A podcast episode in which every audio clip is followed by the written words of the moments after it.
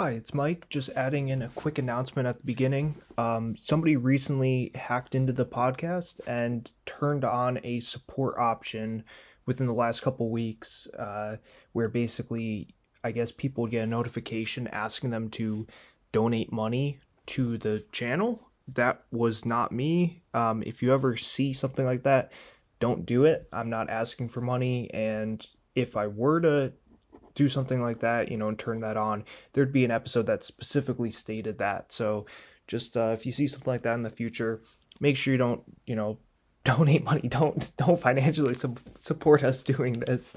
Um, again, there would be something like a, you know, a specific podcast episode, and you know, let's say it was like a Patreon or something, which I have no plans on doing anytime soon, and it'd be for a very specific reason, you know, for very specific benefits, and wouldn't just be for, um, you know, just general support of the channel, whatever that means, you know, because this is really not costing anything other than time. Um, so yeah, just again, make sure don't don't do anything that looks fishy uh, involving your money. So uh, especially when it comes to this podcast.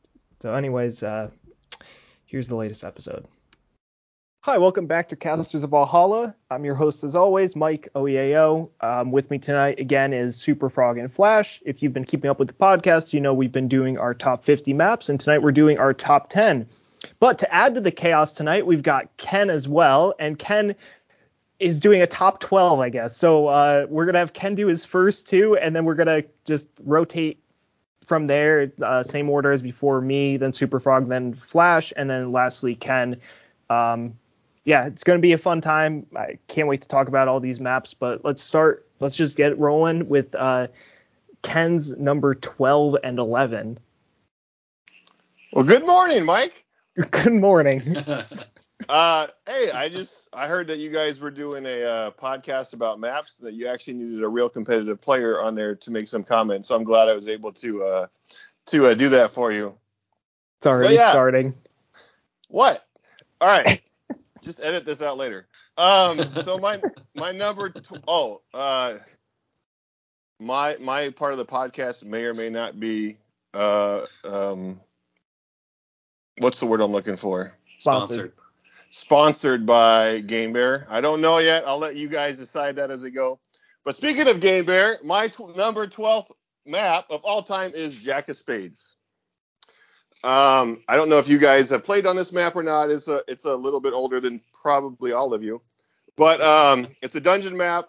It's got a Marvel and jungle, and I just I think it was one of the very first that kind of combined Marvel and or not Marvel, sorry, with uh, dungeon and jungle, and I really liked how that helped out melee quite a bit, even though there was no road, and I I do like road quite a bit uh, because of its help for melee, but um, I just I have a lot of fun games on this. I really remember the dungeon in the jungle uh, helping out quite a bit uh, for melee, and um, generally I'm not a big fan of combining like uh, more than one master set together. So like Jack of Spades has dungeon and Marvel, but both of those are fairly small, so it's okay, but still not my favorite. But I, I do enjoy this map quite a bit.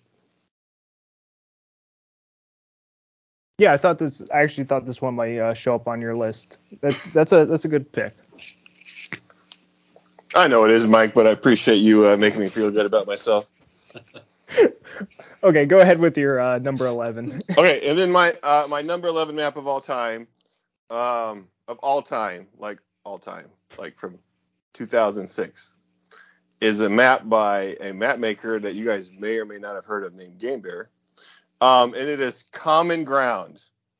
Um, I know I voted this down on the BOV for reasons. I still stand pretty strongly about with those reasons, but I do feel like this is probably the best one Rise of the Valkyrie map out there. I know uh, Flash has some map. I forget the name of it, but it's got the two hills in the middle. And I've played on that a couple times, and it's okay. But uh, I, I guess to be clear, when, when I'm talking about maps, and I like I haven't listened to your guys' episode, so I don't really know like what your criteria is for judging a map. Like I played on it 14 times or whatever, but like all of these maps I played on, I probably played on like a minimum of 10 times. So I feel like, um, so I, I really when I was making this list, it was really like a map that I played on enough, like for for instance, maps Flash's map's not bad, but I've only played on it twice, so like I can't really um, say whether or not it's better than Common Ground. As far as far as I can tell, I, I like Common Ground better still. But once again, I probably played I don't know 25 games on Common Ground. So, but those are those are uh, probably at least 25. It might be more. um, but then sometimes I get mixed up with like one master set. Like I thought my game where I lost to the Orange Mailman was on Common Ground, but somebody said it was like on a different map. So I, I get I get confused. So maybe it's only like 24. but that was, that was dry season. Yeah, they're all the same at some point, right? Why are we even doing this list? But anyway. those are my uh, those are my 12 and 11 maps. And uh, oh, look at that. Game Bear just sent me a PayPal payment. Okay, anyway. Definitely sponsored by Game Bear already. Yeah. So um oh crap. Hold on. Anyway. So yeah, so those are my those are my 12 and 11 notably both maps you downvoted uh, in BOV, but that's okay. Actually, um, I'm pretty sure I have voted Jack of Spades. I didn't think so, but well, you can check Game Bear's thread, uh, or or just shoot him a message with uh, thanking him for the payment and ask him. So respond to the PayPal. Yeah. All right. So um, my number ten, kicking this off with uh, the only non-War Grounds escape map in my top 10. So just getting it right out of the way. Um, I have a suspicion that it might be War Grounds Escape in the next three weeks, but I don't know that for sure. Um, it might not. You know, we'll see. I guess. I really like this map. I didn't like the previous version all that much. I think I downvoted it, and I think I gave some, uh, you know, suggestions, and Typhoon took them and made some, I think, really good changes to this map. This is Song of the Walrus. Um, really liking the updated version. Uh, I haven't put out a vote yet, uh, so you know, no no spoilers here as to how I'm leaning on that. But Sounds look, like I me. What's that? Sounds like a spoiler to me. No, no, no, no. see, see, a map could get my top, you know. Yeah.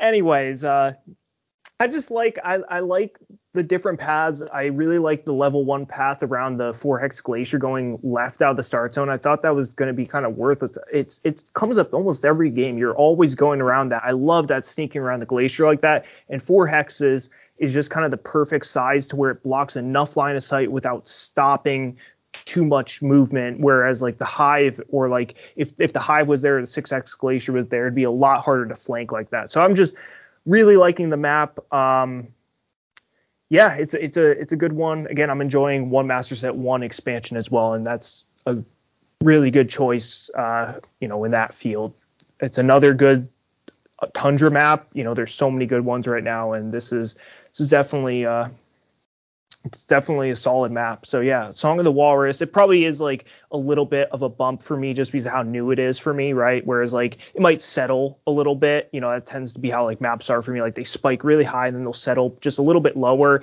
You know, nothing against this map, of course, but right now it's kind of in that fresh stage of like, yeah, I'm, I'm enjoying my games on this a lot. So Song of the Walrus, my number ten.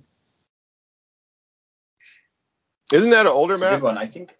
Yeah. The, yeah. It, it is kind of older, but there's a new we, version from last year. Right. Oh, okay. We used it at um Gen Con 2014, Ken. Yeah, 2014. So like almost a decade ago.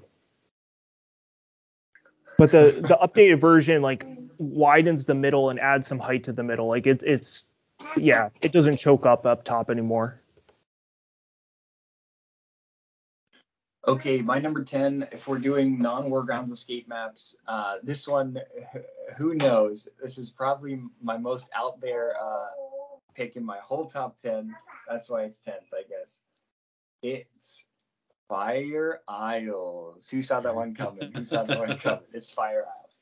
Okay, good. I'm glad. I'm glad somebody picked it. Anyway, um, yeah, I, I since last podcast episode, or maybe since two times ago, like Mike just put out a version of this, which I think looks really fun. Um, but I, I, I think it's a very fairly distinctive and fairly definitive map. Like I don't know, there's not really other um, canonical options if you want to do one rise and one uh, lava. Um, and you know, I, I I don't always love the ring around the rosy Um, but I think it's I, I think it's really important as a, as a map.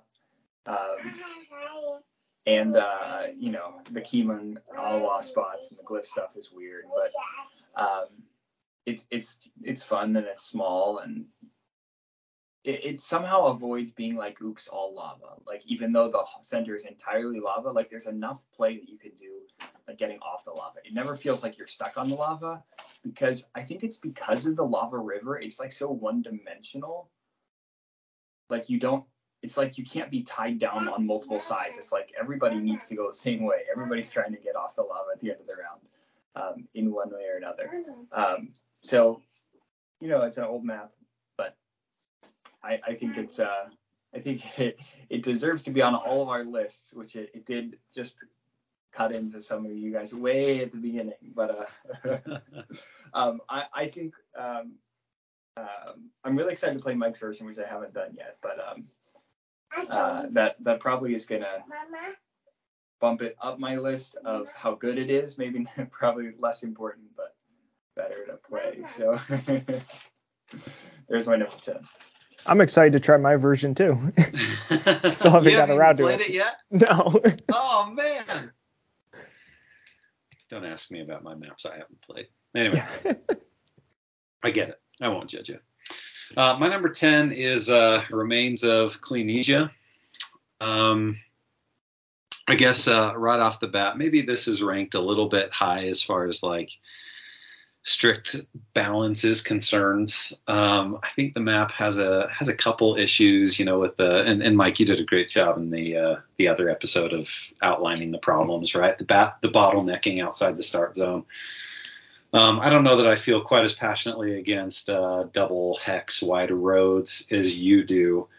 However, with how short the map is and how quick that road can work, I, I, remember playing a game where hounds got to my starting zone in two turns, and it's like I couldn't really block them off very well.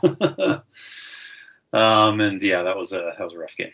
But uh, anyway, um, I, I, really like the aesthetic. Um, this was actually kind of one of those maps that uh, inspired me a lot as I was just getting into map making, um, as far as the use of road and the castle set. So I don't know. It's always kind of been iconic to me for uh, for that reason. I remember playing it as kind of one of the early first maps that uh, that I ever played. Um, I like the positioning of the the line of sight blockers, uh, solid start zone. Um, yeah, a couple a couple issues with bottlenecking in a couple spots, but uh, overall I've really enjoyed the map. So that's my number ten, Remains of Cleanesia.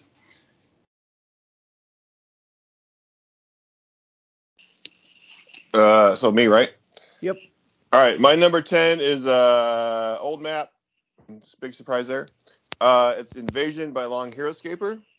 Uh, just a really solid Swarm of the Marro uh, castle map um, with jungle um, you'll see you'll see you might see a theme of jungle and uh, and or road in my my map selections as a general rule. Really favors melee. Um, you know, I've been I played this map. I just played this map in Lincoln tournament not too long ago, like maybe January, February. You know, and then this is also the map that I beat. Uh, you know, the infamous map where my orcs beat spiders trons on this map years and years ago, and whatever Gen Con that was, 2009, I think. So yeah, just a great map. Uh, I think it's got some dynamic gameplay. I know some people complain about um, like the like the the castle pieces on the the, the turret and like why would you ever bother going there or whatever. But I, I don't know. I still think it gr- plays great. Um, played it in team tournament not too long ago with Gen. Last time we were at or 2019 Gen Con maybe. So yeah, so still stands up. Still a great map. Do you do you what do you think about the level four road pieces? Because I don't like them at all. Where you, where you got to climb up? We got to climb up and over. Is that what you're talking about? Yeah, yeah, that's what he's talking about. Okay. Yeah, like the the top top level road. All right, give me like uh 45 seconds. Okay, let's be real. Like uh two minutes to find it here. oh wait, that's right. It's right here. Um, yeah, yeah, no, I, I that's that that is it, it's like it's extra movement. But I mean, since you're already on the road, it's not horror bad because you're already getting the plus three move. So um, I think that kind of mm, fixes it, so to speak. I guess as far, as far as it can be fixed, if that makes sense. I mean, I guess it makes it less bad. Is a better way to look at it.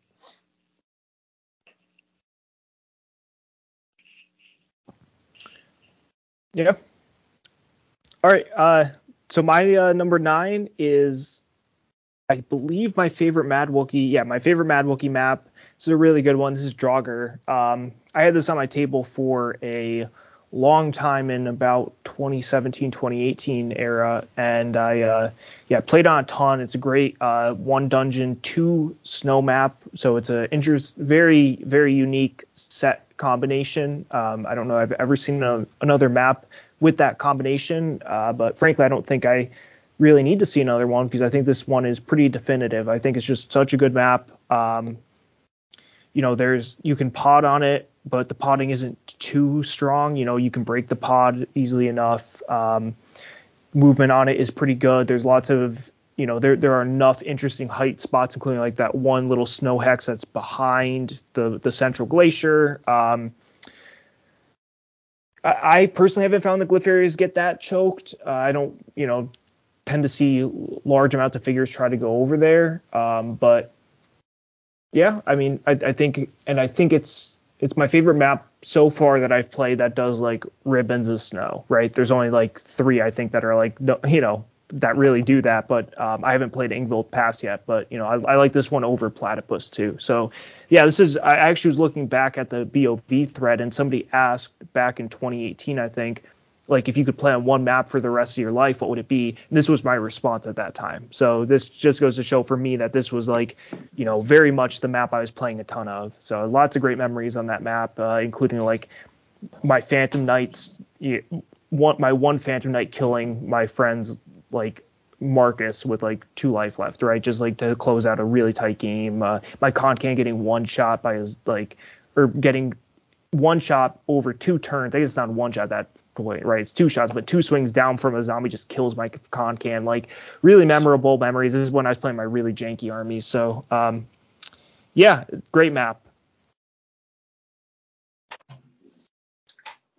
Um, I was going to say something really profound about it. Oh, you know, this is not what I was going to say, but it's what I just thought of right now, which is the um, start zones of that map used to be like six little individual. Uh, yeah. I don't know I, if it was six, but a bunch of individual snow one hexes.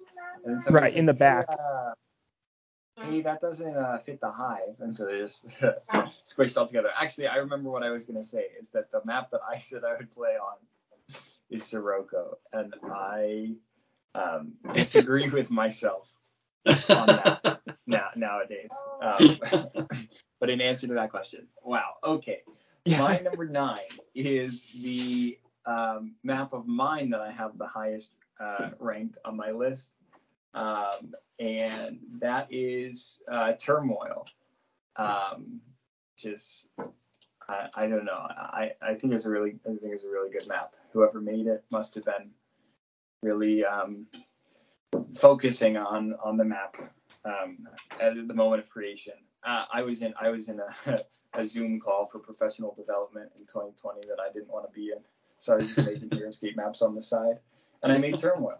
Um, and man, I, I, I do I, I, do like there were like one or two tweaks after that first uh, one that I posted, and uh, Mike helped out with some of that, um, bringing the I had like a level three rock hex on the outside. Uh, just a little obstacle moving and then bring the, the level three rock um, inwards. And that really helps give the left side a little more um, weight um, and um, you know just just helps spread the action on the map. You know, if you're going to the glyph, you're going to the glyph anyway. Whatever. It's a tiny map, um, and I, I, I like small maps, so it really doesn't bother me. But uh, I was looking at the build instructions recently, and I realized it leaves all of the sand seven hexes in the box. And dungeon and swarm combined have eight sand seven hexes.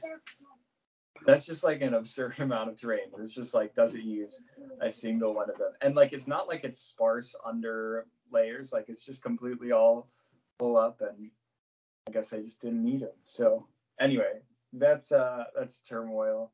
Um, I'm I'm glad for the uh, help that I got with it, but I think it's really, I think it's it, I, it stood up, and I like I people keep using it all all the time. It's another tournament coming up ahead that uses it. So I think it's just like kind of straightforward, but um, the center plays nice. There's enough different options to go. Um, so there's there's my number nine turmoil. Nice. My number nine is uh is Venom. Um, and I'm uh I'm fond of Venom. I feel like Venom is the is kind of the the map that kind of got me on the map. um, I, when, when it was uh, when it was selected for Gen Con 2019, right? Um, along with uh, along with Ashfall. Um, of the two, I think. Well, no, I know that Venom is uh, is much better than Ashfall. Um, but uh, hey, Ashfall is in the process of getting an update. Um, I've been pestering Mike and Superfrog and others with uh, my my map updates. There was that one weekend. Was that? I can't remember when that was. I think that was right after we recorded. That might have been two oh yeah. ago. Okay. Yeah. Where I have days ago. gosh, I spent hours on Virtualscape reworking so many maps. But anyway, tangent. Sorry. But uh, yeah, so uh, yeah, Venom was I feel like the first map that really kind of like deserved the attention that it got. if that's not too like conceited to say, like Jandar Summoning Circle got a lot of attention, but really like looking back on that, I uh, kind of want to throw it into my pile of shame section in my map thread. um, anyway, but uh, yeah, I like the I like the jungle disbursement. I like the road. Um, I think there's uh, while you, when you look at it, there might be a tendency to want to pull to the rock side, but uh, my experience is most games will see the entire map being used, even that low ground.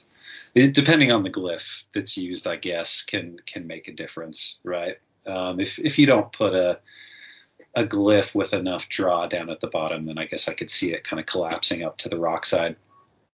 But uh, yeah, I like the I like the road placement, including the road that uh, that kind of comes down to to level one. Um, just kind of a fun way to reroute units up towards more the the top of the map.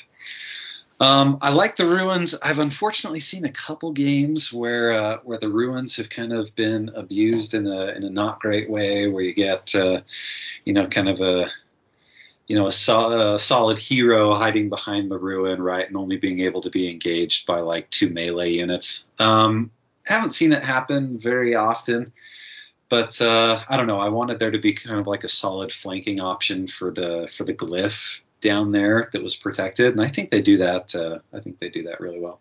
But uh, yeah, Venom is uh, definitely one of my favorites. That was number nine. I like the like the three hex on Venom. Like sometimes with a map, you just gotta like put something down and be like, "Yep," and now you're gonna deal with it. And like, Yeah. I, think that, I think that Venom provides so many good options for dealing with that uh, 3x, and it still is like yeah. a whole lot of how the map plays, but like it's I don't know, it, it it's it, it's fun because it's like it's like an obviously strong position. Um, and I, I think sometimes maps need some obvious, obviously strong positions, um, as long as you know there's good counters. And I think that both both like sides of that dynamic are definitely on Venom, where like yes, this is strong, and here's how you fight it. The road goes all the way around. There's lots Yeah. of jungle moving up, um, and yeah, there's you know there's you're able to shoot down on it pretty easily from height, right? If you're just committing to that, then you're most likely giving up those those level fours. So unless you're Ken and you don't have any range, then you're you got three three nice helps. But if even if you're Ken, you got two nice helps. Is that a treasure glyph on there, Flash? Yeah, yeah, there is a treasure glyph on there. I don't know how many people ever use a treasure glyph on there, but uh, yeah, there there is one. That map looks familiar. I don't recall playing on it, but Yeah. You, Gen you, Con 2019. you played on it actually. Yeah, you played on it in the finals of team tournament uh, with uh, with Garrett against Ben and Johnny. Oh, it must be a good map. We won that game, so I love how So- Mike remembers this and Ken doesn't. Yeah, you remember like Mimring was over on the right side of the map, like in the rock section, just like fire lining, like hitting his own green scales too sometimes, and it was it was a fun game to watch. that, that I, I let Garrett make make two decisions that whole team tournament, and one of them was uh, was that game where he let him go. He's like, I'm gonna I'm gonna send her up, and he actually got uh, four Marro Warrior, no four fourth mass and like two Marro Warriors with one fire line.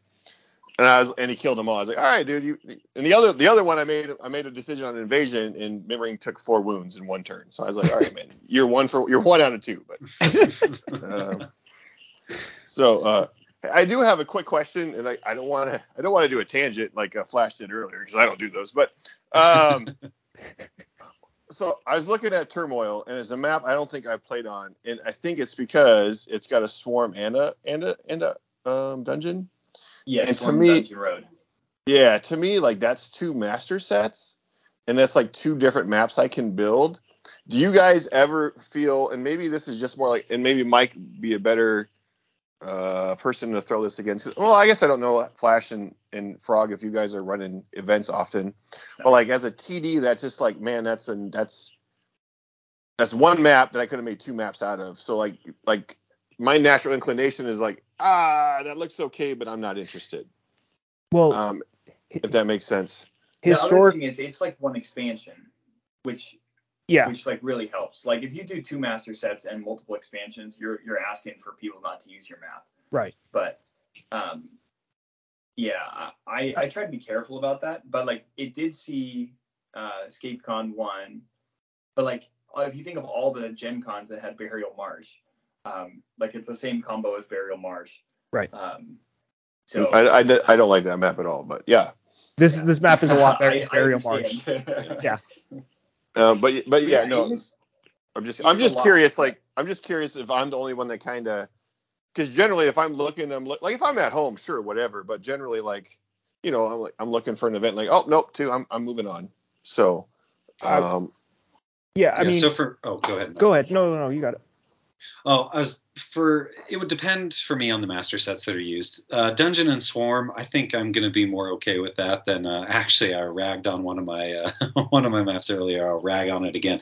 Jandar Summoning Circle uses a Rise of the Valkyrie and a dungeon set, and all the dungeon is like completely hidden hidden. under the massive hill in the middle, and I don't even use the shadow tiles, right? So it's like really not a very efficient use of terrain anyway but like considering yeah uh, if you're using rise of the valkyrie and uh, and a dungeon set man it better be a really good map to to justify something like that. And at the end of the day i'm not going to include that in something like uh, i mean i do run some uh, some events at my house you know for you know anywhere's between six to ten you know friends. But uh yeah Yeah, I mean, dungeon set is almost always paired with another master set. Like it's very much a more, it, it's very rare that you see one. Like so, like Game Bear just dropped like shoots and leaves, right? Um, there so there are some examples where you see like one dungeon with like two expansions, but that's not actually easier for like to fit into ScapeCon. If you remember like the Gen Con terrain can, it's like it's very master set weighted, and then you've got like traditionally we had like four of uh, a lot of the expansion sets, right? And so like Turmoil was super easy to slot in. Wingspan uses the same set combo as well, just instead of uh, with Jungle instead of Road. So like again, that's like super easy. So yeah, uh, as soon as you get to like Wormwalk, it gets a lot harder where you've got two master set, two expansion, but like t- two master set, uh, not a big deal to me, especially. Um, and I feel like one swarm even is like like one swarm, one expansion is even a more like not completely modern concept, but it's seeing more maps being made now with it and like more competent maps, I think. Um, so like Healing Waters, right, the updated version, like uh, Song of the Walrus, the updated version. Um, And there's a There are just of, some- like castle ones. yeah, yeah, uh, a, Yeah. a good number of castle ones. Um, so yeah, I think I think I think it's totally reasonable. Um, and I personally don't have any issue either with like the leaving terrain in the box, right? Like make the map you want to make out of the sets, and if there's terrain left over, that's totally fine, you know. Um, I guess theoretically it's not like completely optimized, but I, I don't know. I've never really r- run into that issue with uh like ScapeCon. But anyway, That's a so good tangent. That's a good tangent. yeah, Uh, uh, well, Flash is the one that he texted me and said to bring it up, so he wouldn't get in trouble. Um, anyway, all right. So uh, my number nine uh, map of all time is uh, is a map. Uh, there's two versions, and this is obviously the good version. Fire Isles, the good version, um, by Yagyu Ninja. Um, there's a there's a there's a newer version that's floating out there. There's no molten lava on it. I highly recommend not using it. But um, no, uh, I I think Nathan did a really good job of uh, talking about how what he likes about this map, and I, I find it's very it's very fun. Um, it's very as he said um, iconic, and I do I do agree that the islands, uh, especially the Kaminawa Island, uh, with as a melee player, just sucks. But um, but yeah, it, it's a very fun map, very small, very quick, and um, I have a lot of fond memories on it. Ken, did you ever find like first turn shoot like shooting down into your start zone problematic as like a melee? Because like I don't think I've ever played the map like playing like knights or heavies into like you know Krav or like Vidar range or something. Like have you ever found that to be like problematic or because that's one thing like I definitely did not change at all. Right, I didn't change the footprint, uh, so it's the exact same No. length. No, n- not really, because you can you can engage so fast on that map. Um, and, and with you know four heavies or whatever. Like I remember, I know I think it was against Braxas and Rats. I was playing Braxas and Rats on there. With four heavies, you can split two and two, go down, you know, go down both sides, and then eventually the crab are gonna where they're gonna run, right?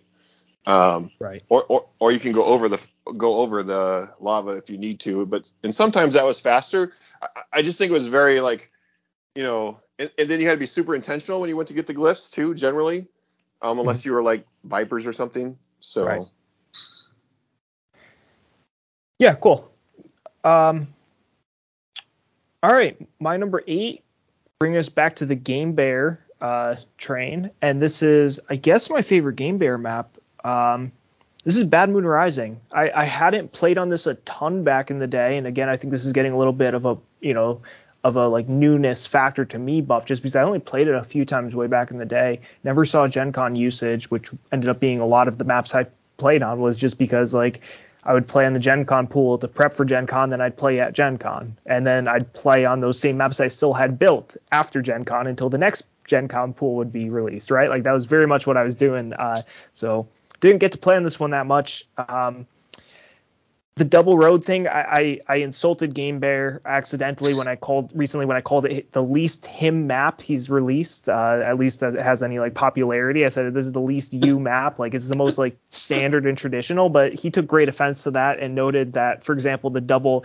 two two separate roads that don't come even close to each other is very unique, and and I take his point on it. Um, other than that, though, you know, you got big central shadow pool. Um, the heights are easy, are overall easy enough to attack. You're never really in a situation where it's tough to attack the opponent's height. Um, I had one game with uh, arrow gruts into zombies that was uh, not great, but you know, um, I yeah, that that was a bit of a rough game for the zombie player. Just it, the four move was just a little inadequate. Um, but other than that, I think like most of the time you're going to have no issues on that map as the melee player. So I think it's I think it's a really good one. Um, I was happy to play on it some more last year, and yeah, it's a it's a very very good map. So Bad Moon Rising by uh, kind of by Game Bear, but not really. So was, I, uh, was that?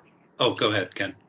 Oh, oh, that's all right, man. Uh, no, this is I do enjoy this one quite a bit. Uh, it's actually not on my list. Um, Game Bear told me he was going to PayPal you instead, but um, I- it, it's the and the reason it's not on my list is it's the it's the double battle battle for the Underdark. I, I just I struggle with that from time to time, like, um, but but not always. Some there are some maps that I really like that have two battle for the Underdarks. Um, but but yeah, I just that's my biggest issue with this map is it just takes two battle for the Underdarks. you're not going to pull out Sirocco on this list, right? I don't even know what that is, dude. So It's it's the map you lost to Sawyer on in top four. what army was I? When did I play Sawyer? You had ch- you had chain fighters into his Romans, his like full out uh-huh. Roman army. Was it a You had, like, dungeon? Yeah, it was. It, and I lost Dungeon with and Chain Fighters Jungle. on a dungeon map. Man, yeah, but the suck at this shadows all in terrible places. So uh, like, Level zero. yeah. Oh, was he, he was playing Romans? I mean, Yeah, he's the- got like five attacks a turn. Like that's, I'm, there's no, way- I, I can't even win this if it's all shadow. Like there's, I can't. There's no way I would win that. So Okay, my number eight, also Game Bear, and it's my highest ranked map that's not uh, Wargrounds Escape. So if we were holding out for my last one, here it is. Mike, you know what it is? you're. You, you look like you're thinking. I am. I'm trying to figure out what the heck this could be. Game Bear doesn't You make good maps. Hold on, give me one second. Oh, give me one second. So yeah, Wait, do tell you, me what it is. Tell me what it is. what? Let's see. Game Bears maps. Oh come on. Did, did you play it on it? Did you play on it recently? Uh, have I played on this recently? Not super. I played on it last year. Dark Fulcrum. No, no. Dark Harwood's Fulcrum is Bluff. 42 on my list. It's Common Ground. It's Common Ground. Oh, Common Ground. Oh, that's Yeah. right, because you're waiting like. that's a great position. choice. That's a great choice. I I hadn't had Common Ground yet. Anyway, there you go. There's Common Ground. Oh, it was. I knew this because I looked at your list. Uh, Superfrog was putting together a master list, and I saw it italicized, which meant it had to be on your. Yeah, I knew this. I just forgot. Oh yeah, yeah. Sorry. Oops. Uh, oops. You I spoiled, it. Yeah. Um, but yeah, Common Ground. Um, I definitely one of the best um, one master set maps. Ken was already talking about it. You know, Common Ground is just a good map. Um, definitely like the first super viable one. Um, and you know, there's there's fun little quirks about it, like like we were talking about with Venom. Like you just put something on there and make people deal with it. Um, like the the in, starting engaged, right? Was was that before? Was that before Dignan did his uh? What was it? Uh, did Dignan came. Dignan had one that they started engaged too, right? Like can't see the jungle or something, or am I thinking of a different one? No, That- you're thinking that's thinking not engaged, but that is they are really close you're thinking of failed negotiations by Mad Wookie. by Mad Wookie. Oh, so was this was was uh, Common Ground the first one to do that? Do you guys recall? I don't know. Uh, I can. You can go ahead, Superfrog, and I will Yeah. uh, report back. I I've tried to do it a couple times. I think uh, on some of my maps, and I, think what what's hard is like how do you make it not like front loading the conflict. Um, but Common Ground does a good job of that by like making it not a not a great spot. Like it, it's just like surrounded by water. Um, so you know you can kind of ignore it if you want to. There is the glyph there, right? There's a glyph there. I'm not Yeah. making that up. Yeah. Um, but um, I, I don't know. It's just kind of a little added interest. Um, well, I, I was playing it last year because I was working on a review, but I I wasn't I wasn't sure what I was gonna vote. I didn't have to vote. Somebody else took it out for me. Um, but I don't know. It's it's it's uh um it's it's, it's quite interesting. Um, I- have not ran, run into anybody playing like trying to abuse those little heights in and around the start zone. Um, so I probably don't have the negative experiences that One of them is on this call. He shall remain nameless. Um, uh, yeah, but Common Ground, good map. Um, and you know, if we're looking for e- economical, certainly that. Wow, they they it looks like Common Ground actually came out a little bit like three months earlier, way back in 2009. So this it, it it can't have been. I'm not giving Game Bear credit for yet another innovation. So this this may or may not have been the actual first like engaged starting zones, right? Um, but this was I guess a little earlier than failed negotiations. So Cool. My uh, my number eight is um, a Typhoon classic, um, Stygian Rift. Um, I love the the interplay between the lava and the shadow. on this map. I think it does that so well, and I think it just adds so much depth in terms of decision making and strategy. You know, as the end of the round starts coming, um, I feel like the decision on most lava maps is really easy. Get off the lava. but uh, I don't know. I just feel like uh, between the, the shadow placement and the lava, this makes that decision a little bit more interesting. Um, and just yeah, the the abundance of of lava, and then the the fun things you can do with you know um, tying figures down onto lava. Um, I've just seen some some really cool moments like that on Stygian Rift. Um, while uh, I admit uh, this is uh, this is problematic, um, Ken would argue this is a never good never a good course of action but I feel like I'm starting to agree more and more with Doc um, about molten lava as uh, as I get older. Um, but honestly, I, I, still like it here. I still like it on Stygian Rift. Um, it creates some interesting pathing out of the start zone, um, and kind of limits that uh, that spot that could turn into potentially a good potting spot. Uh, I'm not exactly sure what would happen. Uh, what would happen there if you took the, the molten lava out, but it does seem to uh, it does seem to help. Uh, I feel like there's kind of a, an obvious Raelin placement, though. Uh, I don't feel like I've ever seen it be game breaking or feel like it's too uh, it's too overpowered. But yeah, once again, the highlight I think is just the, the interaction between lava and shadow. What's Doc's opinion on molten lava? Oh, he hates it. Oh, that's right. He can get over it. Okay, maybe hate's a strong word. Hey, he just he brings Doc- up the point that a lot of VC characters have abilities that uh, you know make it not very fun when you know you have Heracles that can throw your heroes into uh, into lava, which has happened to me before in games. and yeah, it's kind of painful. It's a good map. It is a good map. Uh, my number eight is a uh, uh, it's an older map. Uh, big surprise, and it is a map. Uh, it is Fossil by Rykian. Um, yeah, uh, I remember I played I played I don't know dozens of games on this map. It was pretty popular back in the day. It was really the only swarm plus road map. Um, I know the swarm and the tree. People are like, oh, there's hills behind there. I mean, I think the road helps mitigate that. Those sand hexes that you can kind of camp out in your start zone with the tree there is probably more problematic to me than I think the other, the actual two giant hills in the middle. Um, but I, I, I, I, still think it plays pretty sharp. Um, I haven't played on it for, I'm not sure when the last time I played on it, but um, I, I just think it's a solid map, and I, I would I would play a game on there you know, anytime somebody offered it to me. So. All right. My number seven has already been talked about today by Flash. Um, this is Battlefield 23, aka Venom. Um, no, my, mine is actually Battlefield 23. I like it quite a bit more than Venom, actually. It's a very, I don't know, I've always liked this map. Like the first couple plays, I think I thought, like, yeah, this is like, this is this is fine, this is decent, you know, it's not better than most of what I've played of Flash, and I, I think I've come around on it.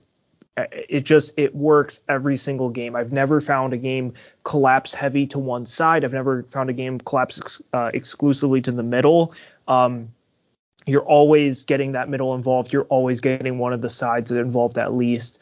Uh, you know, it, in classic fashion for a lot of maps, like this is true for a lot of maps, you often don't see the entire map used, which I think is fine. You know, you have enough options based on usually two thirds or three fourths, however you want to, you know, quantify like middle plus one of those sides, especially.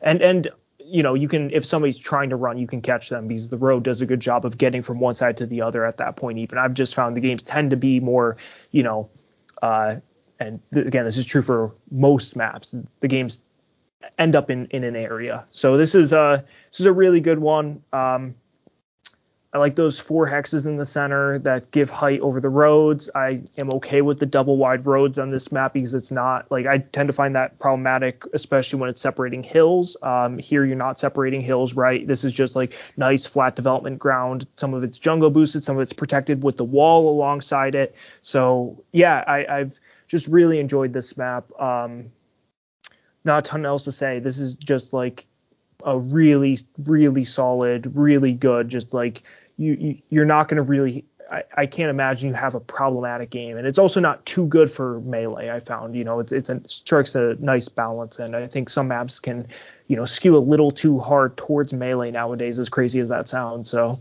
this is a good one. Yeah, I I, I like Battlefield 23.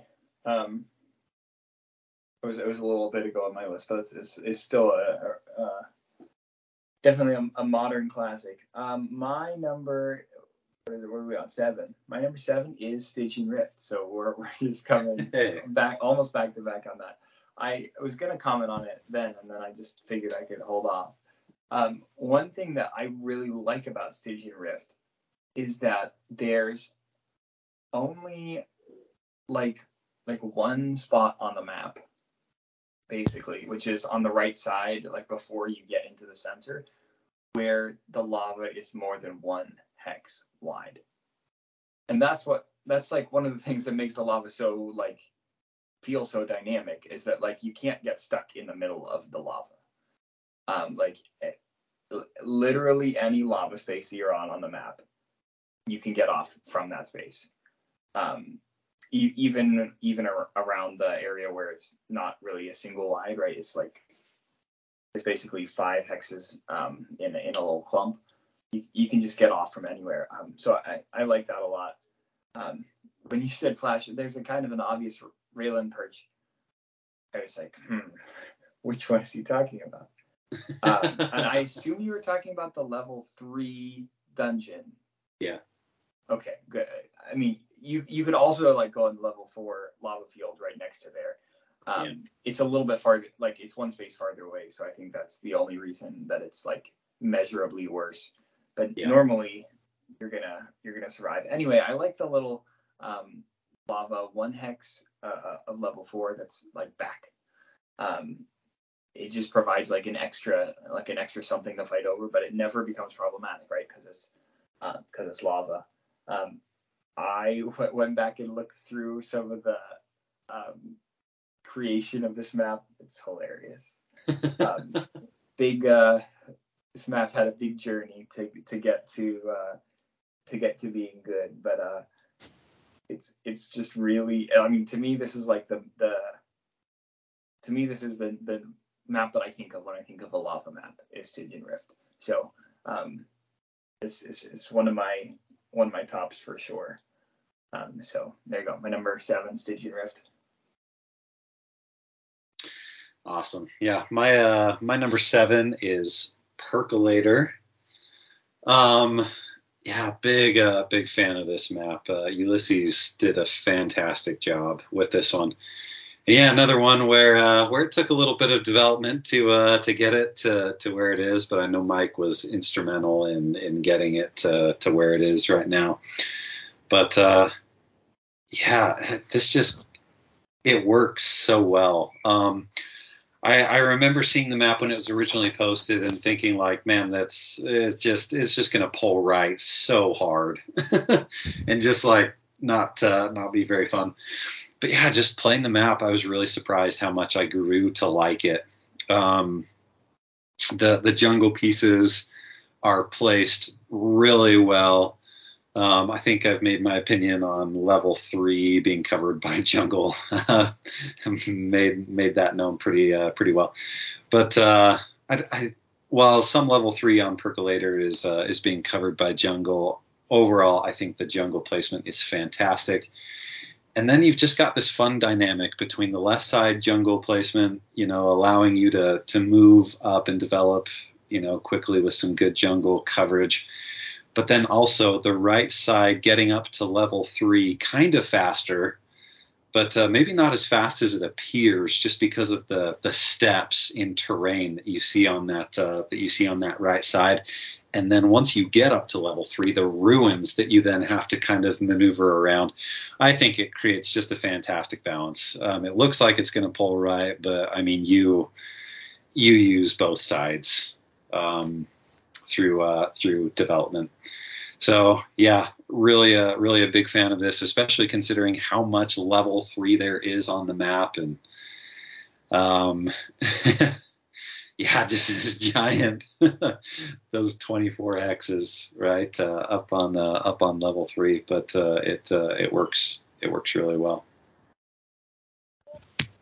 I think that's one of the reasons why the level three jungle is like not as problematic on that map is just because there's so much level three and like then there's a, a, an okay amount of level four on top of that. So it's like not yeah. Like, it's not a map where level two is the lingua franca, right? That's a Yeah. terrible analogy. Um, but it's not like level two is like the the default, and then you got some some areas of level three. It's like, well, there's the level like level three is just so much of the map. Um, so having some of it be protected, well, it's like sure, whatever, fine. Yeah, Yeah, that's a really good pick. I it should have been at least top 15 for me, if not like top 10. It's it's such a good map, and I you know I love the the level three.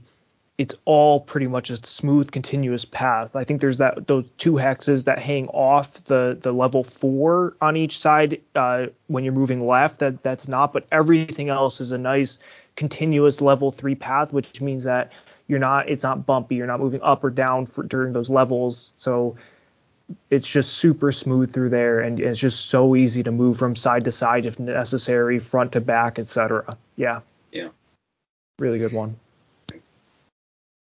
Yeah, I'm not, somebody pointed this map out to me recently, and I haven't um, I haven't got a chance to play on it yet, but it, I am definitely looking forward to trying that. Um, I do like Ulysses quite a bit uh, as far as uh, newer map makers go. Yeah, he's doing a good job right now. Okay, so I think number seven is to me. Uh, this one I'm going to get a bunch of flack for, but um, you guys will get over it. Um, oh crap, where did it go? Oh, there it is. Number seven, Hide and Seek by Game Bear. This is a Marvel Master Set Army, our, our map army map with Forgotten Forest and Tundra. So it uses. I love how all three of you guys are looking it up. Uh, it's like what is I this? have I have played on this map for years. Um, one of the reasons I played on it because I would I would often run uh, you know a lot of events and I would have my train to draw from and I have basically two of everything opened and that's kind of my rule of thumb. So uh, so that's eight maps I could build if I use it mo- the Marvel as a master set. So I would I would this is one of my go tos that I would play. In fact, this was just played at KenCon. Let's see, KenCon 5.0 was this year, so it would have been 3.0. I think KenCon 3.0 we used this map. Um, got some stories about uh, some wolves of Badru uh, pouncing into uh, Jeter's uh, lone wolf's uh, glads, that, who who then became adjacent to a, uh, the ice elemental, who then spiked the uh, spiked the wolves of Badru. But yeah, um, hide and seek by Game Bear, and I think uh, it, it does wonders with the the two sets that it uses. Some people think it can get clogged pretty easily. I have not found that to be a huge issue. Um, but yeah, that's my number seven. And I do love how all three of you are looking at it right now, trying to figure out what's going on. Yeah, I can't even I find it. I'm yeah, I I'm still never- trying to find it. If you go into his, I- um, I made it up. I made it up actually. No, I'm just kidding. If you go into his map thread, it's under shortages. I just opened all Oh, the shortages. spoilers and did Control F because I had never, I've, I'd never. oh, good work. Way to be smart. You guys have never played on this map? No, I, I, Oh, I fully expect this to at be it. a. What I is fully expect this? this to be a. I fully expect this to be ScapeCon 3. Look at look at those one hex bumps. Bump, bump, Oof. bump down the right side of the Oof. It's there. great. It's great. Oof. Melee friendly. It is because you can hide from the the. You can use that tundra and then go around the other way with the road if you need to. This is just, You just guys have no idea until you played it. one of a kind. I, I don't know. I've got some ideas. It is it is one of a kind. It is one of a kind. I will 100% agree with that statement. Hey, Well, on my- HeroScapers.com, it has a grade of A plus. So according to the download section, How do I give it? How do I? How many people that? did Ken bribe to get it that uh, get it that grade? Can I you do? How, how do you do that? I didn't even know that was a thing. You rate click- file C Yeah. plus. Oh, how do you? there Uh, go. how do you? How many people have? How do you know? Like, I I didn't have even know that was a thing. I've single-handedly changed this grade to a B plus. Now All I right, can't I went- change it. Uh, I'm gonna do. was- uh, I'm gonna do still A plus. I'm now doing A plus. So I'm gonna counter your. I'm oh, okay, it sorry, averaged out to an A minus. Nice. Game Bear. I'm sorry. I'm giving you a D plus on that one. Yeah, now the grade's an A minus. That's Wow, hilarious. that is a map. No, it's I a would B. play that map. Gee. I would probably, I would probably play that map. I- definitely, definitely ones. Oh. Anyway, number seven, hide and seek by Game Bear. Yeah, it must be that. I can't imagine how much he paid for that one. That's Um, The So it's- check. It is. It is a. It's a. It's fun. It's great. I, I don't know. I enjoy it. There's a lot of nostalgia involved for sure. But sure. Um, Okay.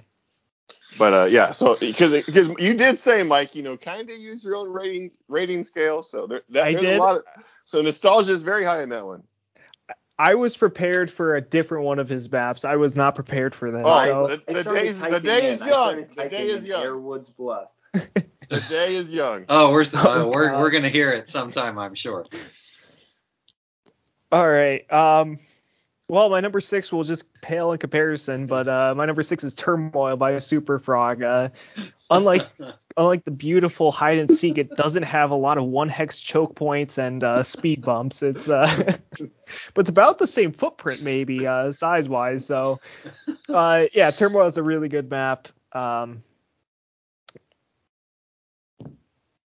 sorry, I was not prepared for that. Uh, yeah, Turmoil, it's a very very good map. Um, yeah, that one little tweak just really opened up, kind of not really opened up, but just added that extra little bit of interest to the other side, to the left side, which was always a little bit uh, less attractive as a whole, other than the two hex. Um, I really like the shadow ravines in the center. That works really well. Those those two hex uh, or the level two uh, shadow paths that cut through, and it turns out you can engage every every level three or four hex either in shadow or on road, which is really nice. Uh, adds a lot of counter play, but at the same time, it doesn't feel you know impossible for range to win. It's definitely a melee friendly map. Um, I think melee has a very good shot into like weight and fire army, but uh, like rats, I, I saw a game where the rats just didn't even uh, advance past that two hex to the left. They just like Q9 sat between the two trees to make it super hard to engage him, and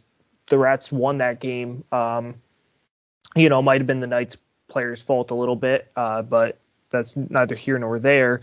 You know, so it, it's a it's a it's a good map. It's got enough counterplay, enough options. Um, I found it worked really well actually for like reverse whip style armies. Had some really good games, really interesting because the whole map was getting used. You know, you're moving around and you've got you've each got these different pieces and you're trying to you know really maximize value and placements matter and they're just placements on this map feel good. Like you just feel good moving on it and you just feel good landing on it. There's just so many good places you can land and it's not like man it, it you know there's tons of speed bumps or something. You're just you're just kind of it's just a fun map to play on. It's it's yeah, it's a really good one. Uh so that's Turmoil. I think it is definitely the best map of its combo. Um so yeah. I uh, w- was looking at this map the other day because we were looking at. I was just looking at like different maps where you can get in, in five move, six move, whatever. Like where does that get you to on a bunch of different maps? And, and kind of unrelated, I I saw that the uh, level three dungeon two hex is an absolutely insane uh, mimring spot.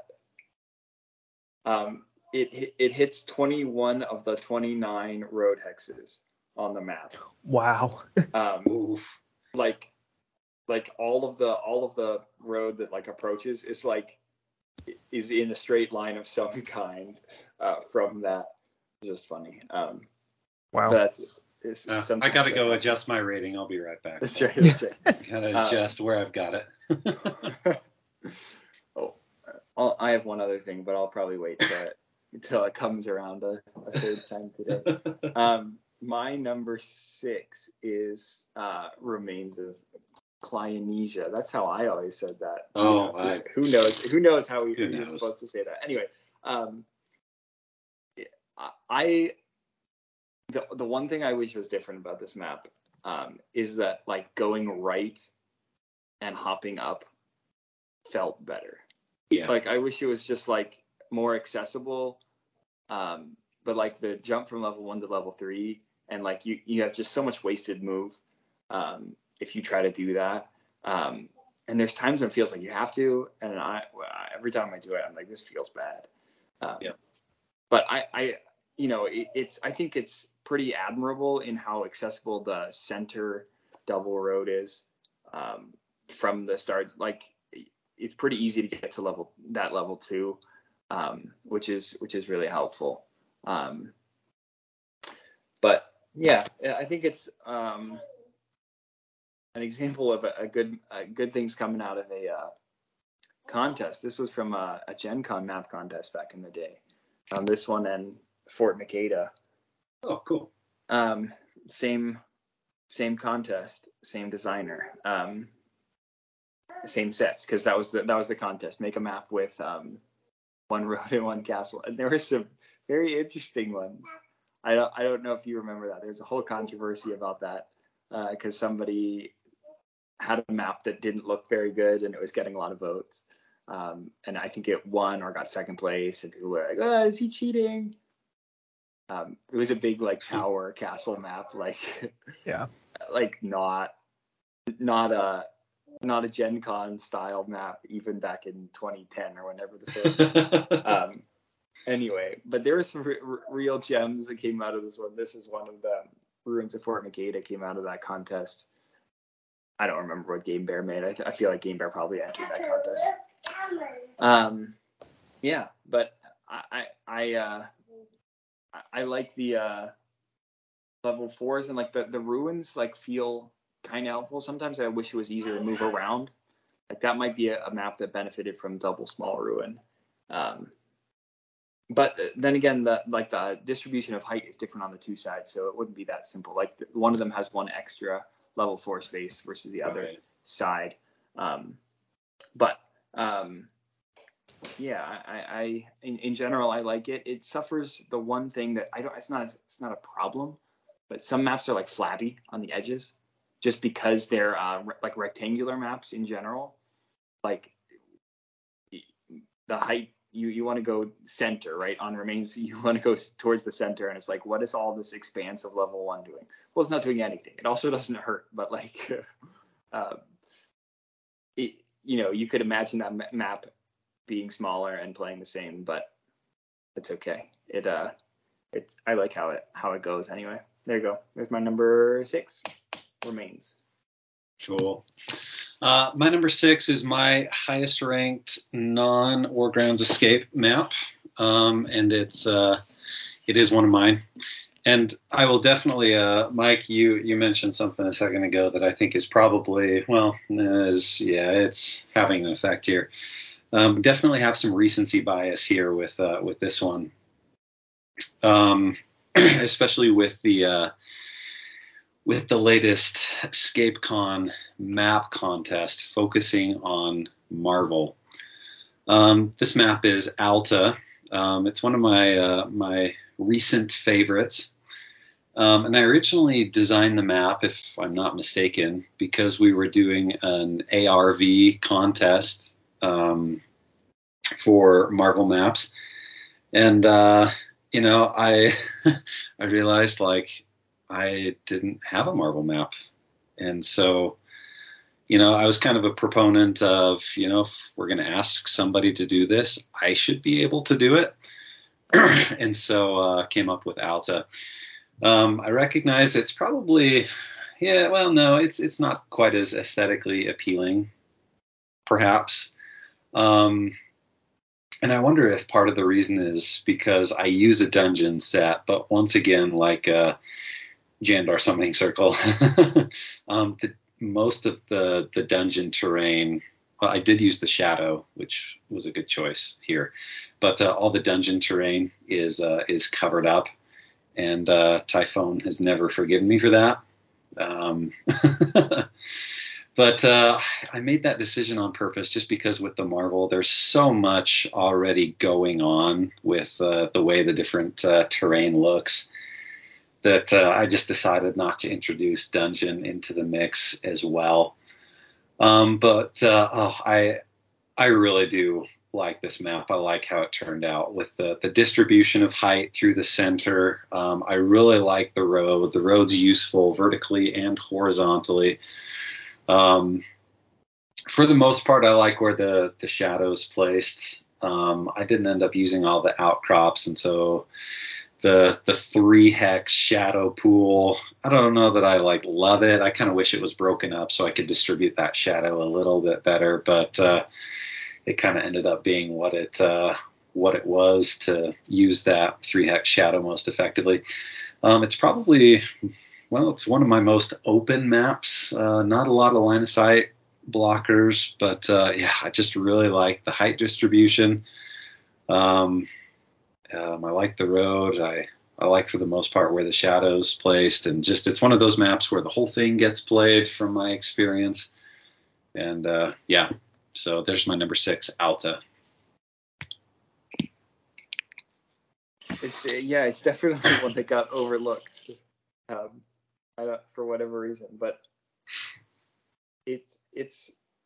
I mean, I I think one thing is it's hard to pick out like visually road from concrete on the virtual right. Mm-hmm. Anyway, I'm, I'm yep. looking at it again. I I really like that road and the, how the height goes around it. And plus, you did um trees in the middle of a seven hex, so automatically a good map. Dude, you know who I got that idea from? Oh man, that's a Super Frog classic. I was gonna guess Bob Ross. little trees. Have you seen the big uh, the big video of me making a map? I I I am the Bob Ross of map making, according to Bigga. oh, see? Not according to me, according to Bigga. okay, uh, so my number six is kind of a two-parter. Uh, my number six. what? Hey, hey, calm down, buddy. Listen, it's it's my time to shine right now. Uh, my number six is uh, Fulcrum by Dignan, um, but um, with a uh, caveat of I think I like Dark Fulcrum better by Game Bear.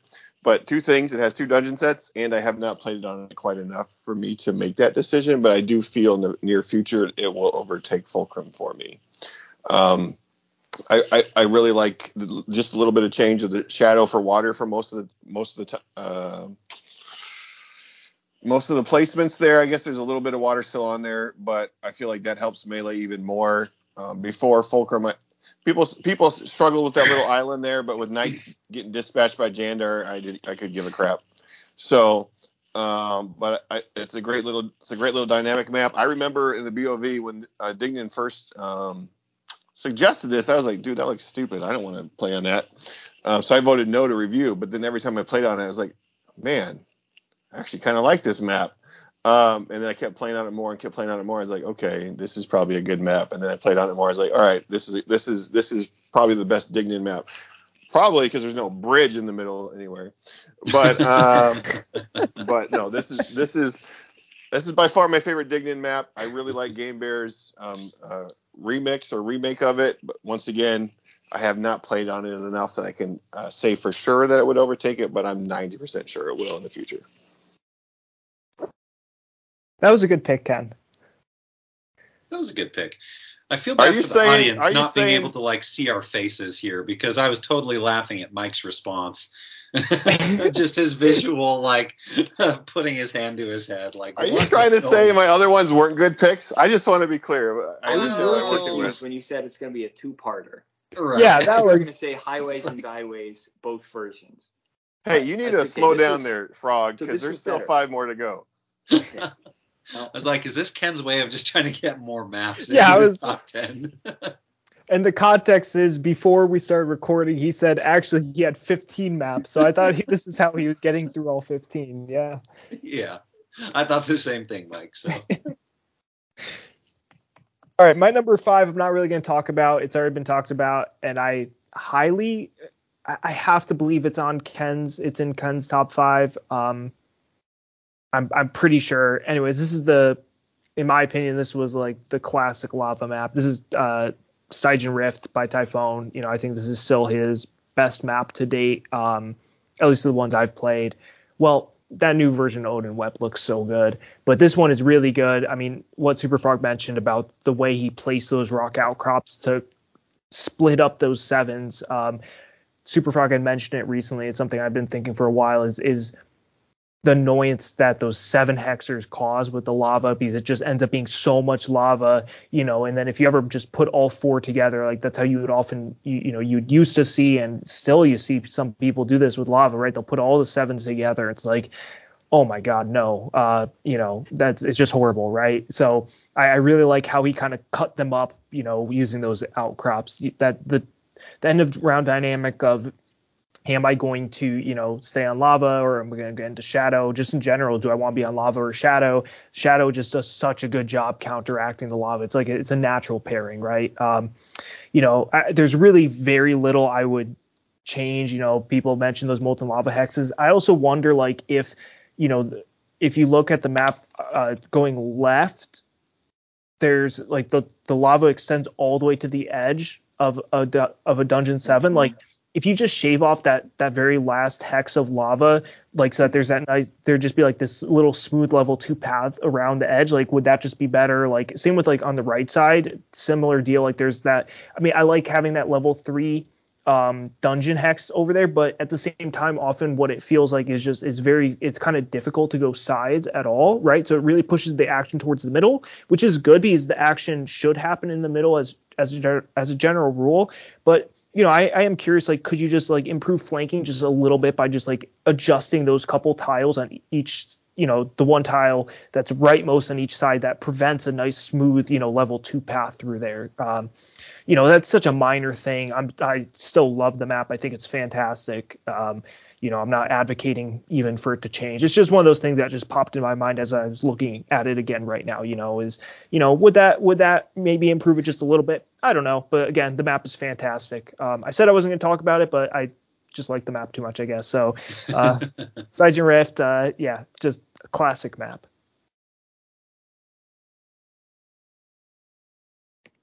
Oh, it's my turn. Yeah.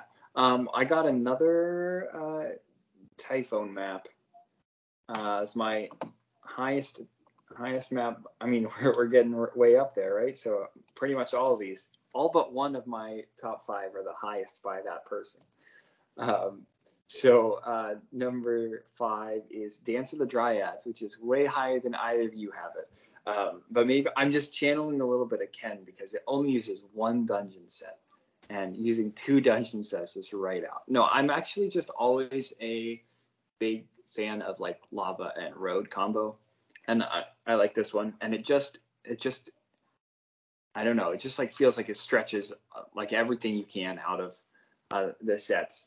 Um, I think it does uh, suffer just a, a little bit of like there's like level zero shadow that like doesn't matter. Like level zero shadow is just almost almost never a good idea um, as as far as like as a player, right? Like you're you're not going to go there. Which, uh, but sometimes you need you need spaces, and they might as well be what you have left over. So um, that's not to say that that it's not a like it's a deal breaker for a map maker, but um, I, have had some some fun games on this.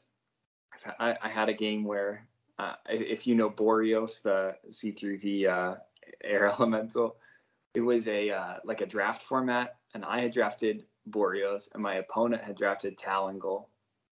Anyway, but I set up this spot where I picked up my opponent's Talongal and set him down next to like two two line of sight blockers and in the middle of two other figures. I think it was heat of battle or something, some stupid format. Anyway, I put him down and the opponent gets to choose the placement, but the only available placements for him to choose were all molten lava.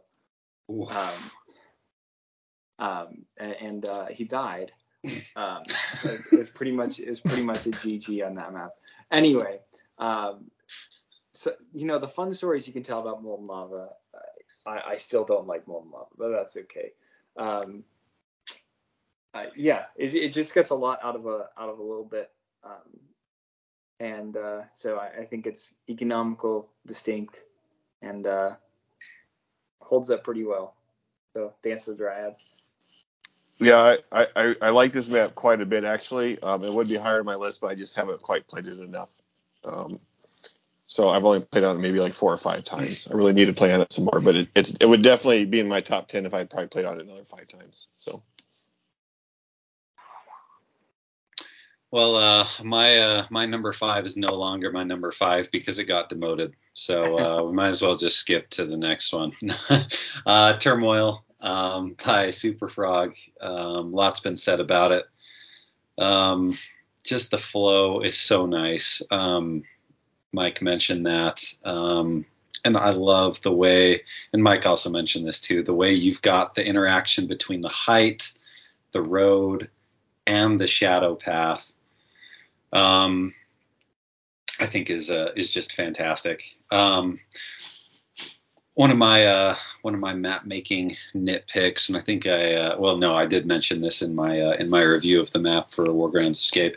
I don't love glyphs on level zero, and if you want to know why, you can go read that review again. Um, but uh, here, uh, I think it works. Uh, it, it, works all right with the way that line of sight blockers are placed. Um, yeah, just uh, those shadow lanes are awesome. Yeah, that dynamic between the shadow lanes, the road, and the height, I think is so well done. And I think this is one of those maps that looks that looks really simple, perhaps, but then like the depth of the gameplay, you know, makes you realize why, like, wow, there actually is a, a lot here, and this this is a solid map. So, Turmoil by Super Frog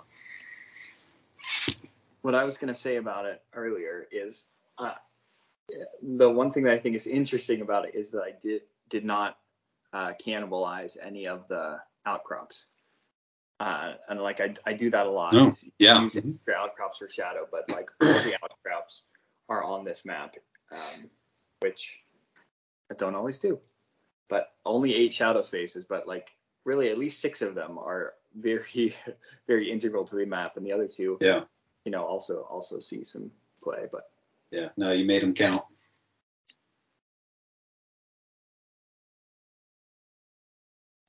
Okay, uh, my number five. Um, this is probably my favorite current map.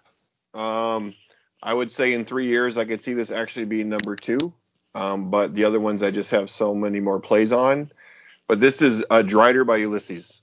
Um, I I I ex- I can't say enough positive things about this map. I, I enjoy the I enjoy its footprint. I enjoy its dynamic gameplay. I love the fact that we got the freaking castle uh, or the the uh, the castle door frame it in the map. Um, I, I have played this game. This is one of the maps I always have set up ready to play with uh, whoever wants to play. I've taken it to the last couple Midwest melees, all the last couple Ken Con. It didn't actually go to Ken Con this year, but it went to like the previous three. Um, I can't say enough positive things about this map. If you guys have not played uh, Drider by Ulysses, go out and play it. The one thing I will say, because I was talking to Mike about this probably, I don't know, I want to say like last week. It was probably more like a year ago. Um, the, the the concern about uh, the concern about the glyph not by the glyph um, on the opposite side of the castle door frame, so the one by the uh, uh, I don't know the three the three stone stalag stalagmite type whatever. Um, he's like that looks like a good Nilf perch, and I was like, oh, I don't think I played Nilf on that map yet. And then I did, and I was like, oh, Mike was right. Um, so that was that was. I mean, the good news is I still beat that, um, but it was against my you know 12 year old 12 year old son, so you know take that with a grain of salt. But um, I, I just love I, I love the you know the maneuvering on the road. I love the little shadow in the middle that you can come across if you need to. Um, the, the, yeah. Anyway, so I'm just gonna keep talking about it, but uh, that would be Drider by Ulysses, my number five, but I could see at least be my number two in the next couple years. You you're talking about the little the the two hex perch over towards the glyph side? No, no, the road because you can if you get Nilf up there and you can block it off with the green scales, it's really hard to knock him off that It's yeah, nasty. that central perch with dragon Yeah. builds is is brutal. But like this map, honestly, Oh. uh, thinking about it, like I I wish I'd actually included this in my top 50 because like it is a really impressive map. I think for the for the terrain that it uses. Um, it's just yeah, unfortunately that central spot is just way too strong with uh, with dragons um, green scale. Do you need those two outcrops, or could, could you just remove those two small outcrops and just leave the shadow there? Um, Ulysses made an update. That's exactly what he did. Um, that's what I recommended to him in uh, in my first review for ARV. Great. Yeah. And uh, yeah, even even when you take out those outcrops, that central position still just a little bit too strong. Um, but it definitely helps. I think I think specifically for dragon builds though. Um, yeah, yeah, yeah, I- yeah, yeah. Because because I found I found most of the other gameplay like not like it's it's a back and forth. Um, it's it's not like oh this army, but like once I busted out Nilf, I was like oh okay. I mean it was good for me because I had to think hard to try and beat it, but um, but yeah. So but other, but minus minus the Nilf perch, I guess. Um, I, I think it's I think it's an amazing map. Yep. I gotta play this one. This is like this is possibly this is one of the biggest oversights right now for just like maps I haven't got to play yet. So yeah, definitely one I gotta try. Um, hmm. yeah, I'll take I'll, I'll take another look at that later. I, I think I think I see some things that could be done. Um, anyways, my number four. So my number four and number three are actually pretty. Um, I don't want to say they're that similar, but they are somewhat similar. I actually realized all of my top four, first of all, are split starting zone maps, which is pretty interesting. Um, I don't know if I'm just like more predisposed to liking them or just like these maps I already liked and they have split starting zones. Uh, so my number four, um, and I'm actually just going to flip the order of these right now, uh, just like I flipped the order of a different pair earlier because nobody will know. So my number four, I'm going to say is Desolation by Flash. Um, you know, no no spoilers as to what the three might be. It's just a really, really good map. Um, you know, two swarm, Ken won't like it, but if you're willing to play a two swarm map with just one expansion, just a jungle set, man, everything's just placed so smartly. Flash does exactly what he usually does, which is the nice smooth level two everywhere. Um, the jungle's placed well. There's, you know, it's Flash, so of course there's no level three covered. Uh, there's just there's just enough interest with the height placements. You know, those um the three hexes are are pretty strong, but they've never felt like they don't feel even as strong as the three hex and the two hex in the bottom of Takala Sunrise, right? Just because of how much other height there is in the area with that seven hex right there. Those one hex areas, like uh, those one hexers, like next to the hive, um, I think I've only ever I, I, think I've only ever seen Raelin go there once, and it wasn't a good decision that game, and they got punished for it. Like it's just too far forward, in my opinion, and you're oftentimes better off putting her in the middle of the kind of the safe level two, you know, on either side of the hive. Um, you can just protect so much easier there. Like that, yeah, it's it's a height hex, but at the same time, it's so far forward. You know, I found it's very easy to attack that position, um, especially because you can take one of those two hills and then you, you're swinging down into whatever's trying to, you know, protect her. Um, so yeah, it's it's a really good map. I played on the original version and I thought it was pretty good. Um, you know, I had some suggestions and then Flash updated it. Um, but then kind of never really did anything with it. Um, I was looking for a map. It filled the it filled what I wanted out of you know for last year, and I, I asked him to take another look at it, suggesting another couple changes, and he made those, and that's that's what we got right now. It's yeah, it's a really really good map. Doesn't play quite as big as you would think. Um, you know, it, it, the map doesn't feel as big, and and part of that is the smooth pathing.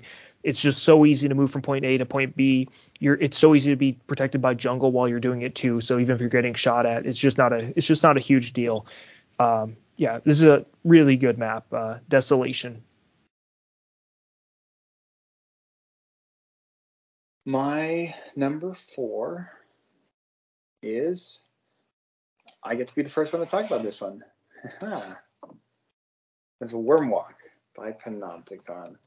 Um, what a what a map. Um, this is also one of the one of the the lava maps that comes up. Um, I I really think that this map has like one fault, which is that it just uses so much stuff. um, um, but basically every game I played on Wormwalk is is is really fun. Um, and it's so wide, but like, you know, I can just think of so many times that I've just like sent dudes running across the map, and like the road gets you to pretty effectively to everywhere you want to go. Um, and the like immediate like hi I am on level three lava or level four or whatever that is um, that you can do from the center. Um, it, it is super unique. Um, and uh, but it, it's it's like you know you got to go you got to keep going from there right to get to get into the action. Um, the the like safe side hills, uh, the treasure glyphs see play, that normal glyphs sometimes see play. Um, there's just uh, there's just so much you can do on it. Um, uh, you know, either half of the map is fun, the whole map, but you know, there's enough to play between them. Um, I really like it a whole lot. Um, and this one, I, it's not the split of the start zones that like makes it good, but like the the width of the start zone, right? And when you're doing that with seven hexes, like the, it's gonna be it's gonna be split to some degree. Um, but having that like super wide start setup um, really helps make the map play how it needs to play. Um, anyway, really, really good map. I'm sure we'll hear more about it coming up. How about right now? yeah. yeah, Wormwalk was my, my number four too. Um, yeah, I, uh, yeah, second what you said. Um, I think the overall dynamics within the map are fantastic. Um, the map feels uh, I kind of stole this phrase from uh, from Bigga.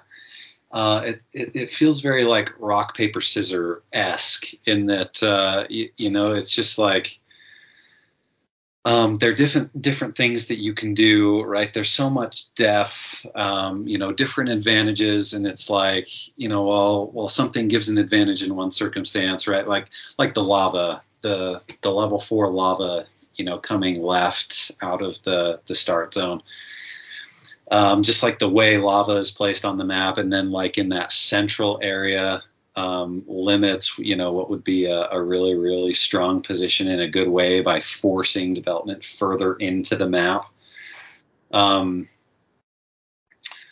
yeah, the I would say maybe uh, you know, in addition to the fact that it just uses so much terrain, um, I feel like there is a little bit of yours and mine when it comes to the glyphs. Um, um, a six move flyer, you know, you can get a Phantom Knight on the on the glyph um, coming from the right side.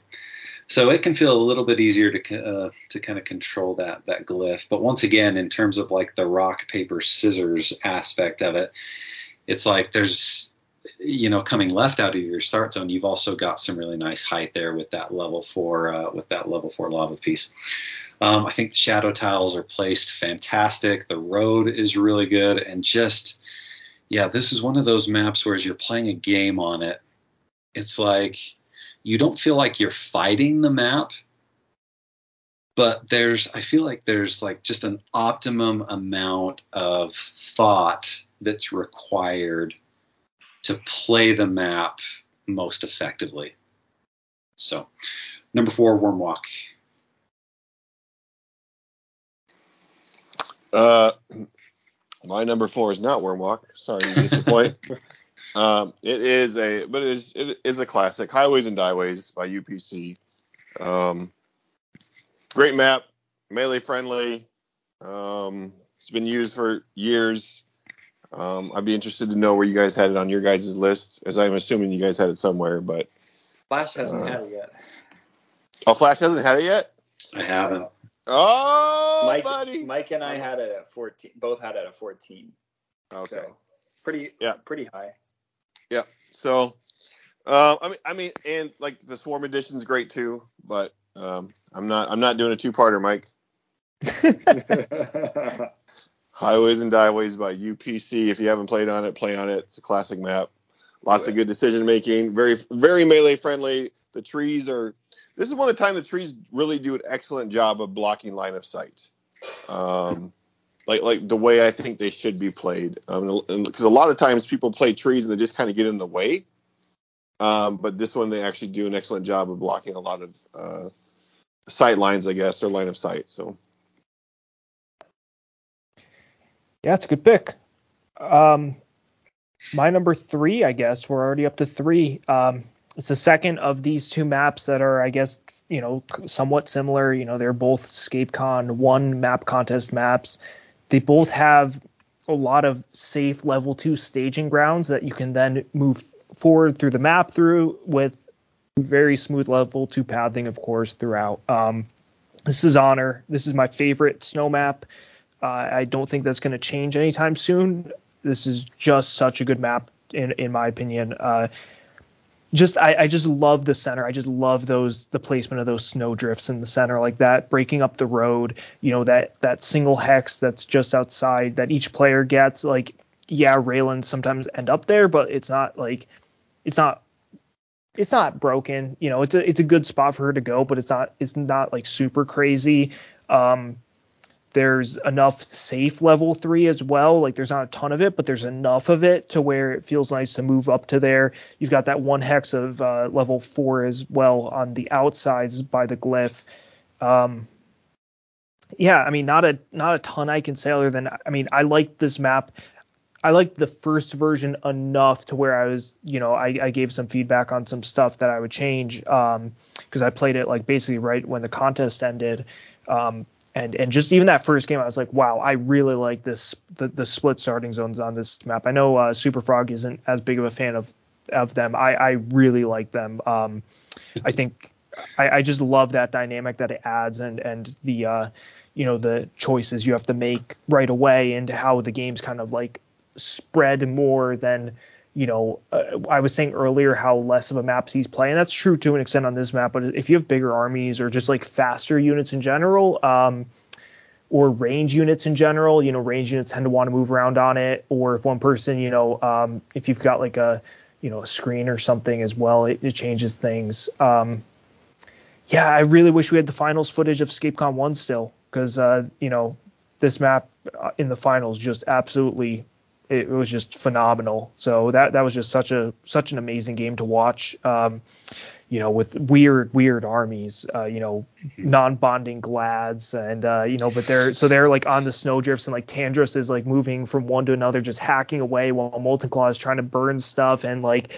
you know, there's a squad of hounds running loose, and just like it's just chaos, right? But it's that beautiful chaos that makes like you know, this isn't about reverse the whip right now, but that's what makes those reverse whip armies so much fun is that like the just so much jockeying for positioning, so much decision making, you know, holy crap, you know, order marker there, who would have thought, you know, all of a sudden Sam Brown is fire than rushing and getting a glyph, like just like just wild stuff, you know, just what a narrative. So it's just such a and the map just facilitated it so well. So you know, is that coloring my opinion? Maybe a little, but again, I had played on it quite a bit. I just I just loved it. It was just so good. Um, it's a, it's a good map for Arrow Gruts too, which I always like. Um, you know, I can set up with Arrow Gruts eh, pretty pretty decently. So yeah, it's a good one. Honor. Um, my number three.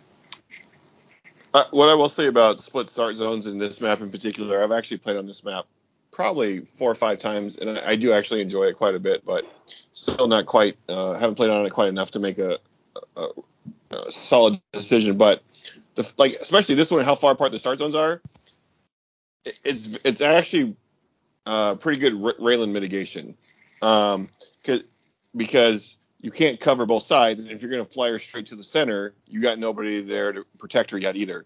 So um, so that's that's one thing I did like specifically about this map that I noticed when I played against it. Some fools had Raelin and they lost, surprise. But um, that's what usually happens when you bring Raelin against melee. So. I hadn't really thought about that with split start zones, but like, yeah, you. I mean, you can still do Raelin if you have a small army, but like, you can't have Raelin protect a whole chunk of humanity, or or orcs either. You know. Raelin with the orcs, gross. hey, who knows? Mirak Why are you letting this guy Mirak on the podcast? is, is Orc Raelin too, okay? Hey, you're you're the guy that that uh played Raelin with orcs. Listen, I was under a lot of pressure back then. Okay. My number three is uh, Draugr by Mad Wookie. Um, it's um, definitely one of my favorite snow maps. It's also embarrassingly enough. Uh, speaking of how how um, unqualified I am to be on a podcast, uh, this is this is the site of my only tournament victory of all time. Um, I've played in far fewer tournaments than some of the rest of you, but anyway, um, it, it was it was a good one. But um, lots of second place finishes, but those never really. Uh, uh, none of those maps are on my top ten. Um, anyway, so I, I I have at least one super. It was a very close game. Came, came right down to it. Uh, um, Filthy has uh, footage of this game. Uh, he he streamed it. Um, it was uh, Eradicators versus Heracles in a VC V something bring two. Um, and I, I made some blunders at the end and al- almost gave it away. Um, but um, yeah, I, I- I really like it. One thing that I was uh, noticing as I just was trying to remember the the good things about this map is like for for like the the time I guess is one way to say it. Like it has so much like it has such strong pathing. I think like there's level there, there's really continuous level one. There's continuous level two. I, I think that like it is a little unequal. Like the one side is level two and the one side is level one. And I think that tends to lead towards a like a, a left um, push for some some armies, but um, both of those are, are, are pretty much like they get you to where you want to go. Um, and then even the level one side, there's like the little step up to level two, and then that c- continues pretty much through. Um, doesn't quite go side to side, which is unfortunate. But this map also has like the four hex glacier in the center as opposed to the um, six, and that really just helps like things move around. Um, it's kind of fun, like just looking at it and looking at what is um, like what has symmetry with what. You have like since the four hex glacier is in the center, then you have a, a four hex. Um, the other four hex is mirrored with a three and one, and then the other three is mirrored with um, the three outcrop because it's got that one dungeon set. Um, and then you have an odd number of out uh, single glaciers because you use the one, but then since you have an odd number of single outcrops, it all matches up. Um, anyway, um, that's that's uh that's Draugr, and I just got to make my last pitch that uh, we do, nobody cares about the hive. embrace embrace the aesthetics, man. Embrace the aesthetics. Go back. Let's go back to the version of Draugr where the, the snow hexes were uh, distributed nicely. Okay, soapbox over, but there you go. Number three is Draugr. They were in the back of the starting zone, right? They were, but they were like all like talk about abusable. Yeah, maybe They were Maybe- all isolated in the back, so like it, you could just like maybe if put you had maybe put them in twos like across the front. yeah in the maybe front, okay, better. not not in the back though. That was like oh my lord, Fair. just gonna sit fourth mass there and make them come, you know, or just like Vidar range, right? Just Vidar range, never leave the start zone if there's no Wannok on it. Man, Did uh Super Frog did Bigga get uh get that on ten points under? So I feel like I Mm. remember watching that game. No, it's on. Uh, I think it might be on uh, Q23. Is that is that Filthy or whoever Filthy is? It's on his Twitch, and maybe it did get on 10 points under as well. Maybe it did because I think I remember Doc casting it. Yeah, Yeah. yeah, maybe. no, I, I think that No. sounds right. I think it was- I think it I did think it was- it there as well. yeah, Yeah, because I was gonna say I feel like I remember this game, and yeah, just it being a very just down to the wire. It was Ending. so down to the wire. We both Yeah. had swings for the win. Yeah. I think. All right. Well, uh, my number three is Highways and Byways. And uh, interestingly enough, um, so my process for uh, for ranking my maps, uh, it it took a while. Anyway, so I, I did a pub meeple right and uh, and ranked and actually when I first ranked it, highways and byways was I want to say it was number 12 or number 13 when I originally did it. And then as I saw it there, I was just like, you know what? Highways and dyways, it's highways and byways. Like, yeah, I know all of us have played it 50 bajillion times probably, but it's like when you think tournament map, I feel like when most people in the community think tournament map, like the most classic kind of uh, you know tournament map, it's uh, it's highways and byways.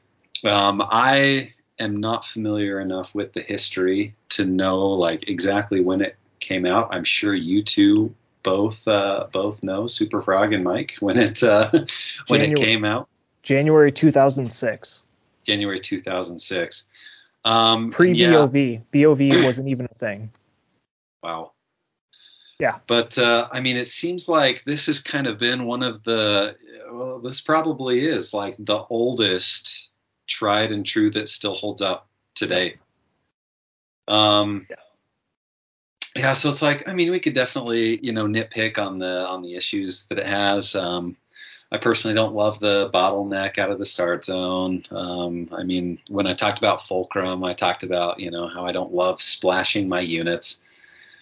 Um, and uh, it's definitely you know it's heavy on line of sight blockers, you know, so that the trees are effective in blocking line of sight. But uh, like it still holds up to today's standards. I think for a map that gosh, is pushing on 20 years old, right? to still hold up to today's standards, man, in in my book, that deserves a top three. So, highways and byways, classic, classic map that uh, really I think just had a huge impact on bringing, uh, helping out melee. Yeah, for sure. Good choice. Uh, my number three, you guys have already talked about it, and it's uh, Stygian Rift by Typhon, Typh, however the crap you say his name. Um, he, and um, uh, I call this the the Chain Fighters home turf. Um, oh yes, it is. It's a Chain mm-hmm. Fighters home turf. I love this map. Um, I like the molten lava where it is. Doc can go jump jump in a pool somewhere if he wants to, but um, a pool. The dynamic gameplay with the lava is really the the, the non molten lava, the lava field or whatever is really great. Um, I even like the positioning of the glyphs, um, and even that initial decision when you come out of your start zone, like that. I think that lava or that molten lava helps dictate, like uh, helps you make a choice right away. Like, oh crap, um, should I head towards the middle? Should I go to the right to the glyph, or should I go contest the other glyph? So I, I I've had many games on this that I've enjoyed. Um, I continue to have many games on this, and I'm sure I'm going to enjoy in the future. But this is like I think somebody somebody said like like when they think of lava, they think of this map. Um, this is a map that I would always have built if it didn't have two Battle for the Underdarks. Um, and, and Typhon, just so you know, if you make this with one, you might get the number one spot on my list. But with two, like the best you're gonna get is three, bud.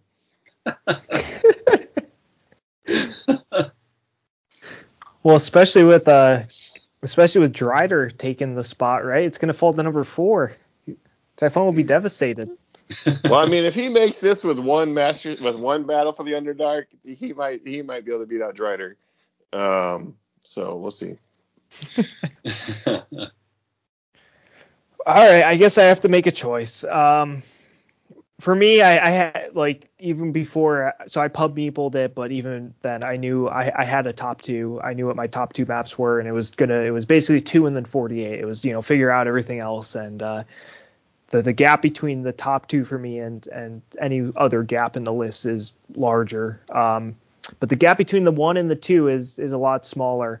Um, so my number two is Aeon by Flash 19. This is the best flash map of all time. Um, definitely my favorite. This is, I think, a modern classic. This is just a, it's just an excellent, excellent map. I if if you said right now I could keep one map up for the next like three years, this is what I would pick. You know, and it wouldn't be well, I shouldn't say it wouldn't be close. Uh, I would narrowly pick this over my number one, but we'll get there, you know, soon.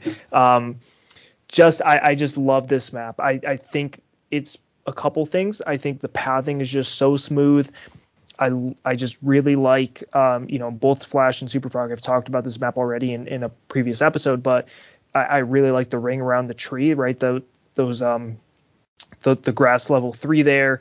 That one hex of level four does just enough, adds just enough interest. The road going up to it, and and this is what I call like it's never caught on and it'll never catch on, but uh, you know like I called it road blending, you know, just because like I paint some right. So like you know if you like wet blend at all, where you're blending like one color into the next, like that smooth transition. That's kind of how this has always like appeared to me in my brain, right? And this map does you know a, a, pretty good job of that. It blends that road right into the level three. You know, I guess you could call it a little bit of a speed bump, but it's really not a big deal. It's easy enough to get through there. Um, but frankly, the road isn't too strong. You know, it's just there's so much room to develop up the sides and and you know not go just on the road. And even when you're developing out of the start zone, your a lot of your development spots are on are onto those nice level two grass uh, tiles as well um, even going center, right? So it, it's just it's one of if not the most balanced uh, roadmaps I've ever played. I think it's more balanced than highways and byways. I think it's more balanced than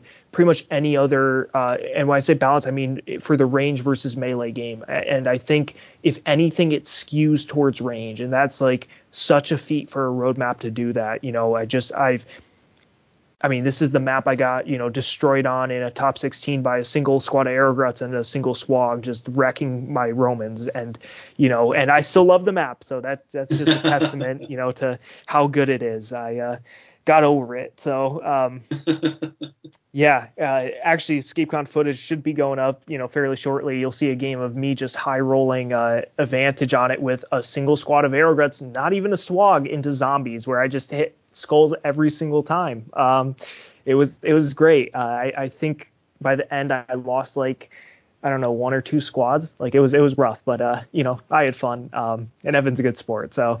We, uh, anyways, yeah, this is just such a fantastic map. You know the the Raelin perch is good, but not unbeatable. Um, the the slight asymmetry between the three and the two, I'm always a sucker for to to make it work for that rock path around it. Um, yeah, uh, another game I got to watch uh, Hounds Roll play on in 2021 uh, was him against uh, Infected Sloth in top eight, and again, what a game to watch! So just just a great map.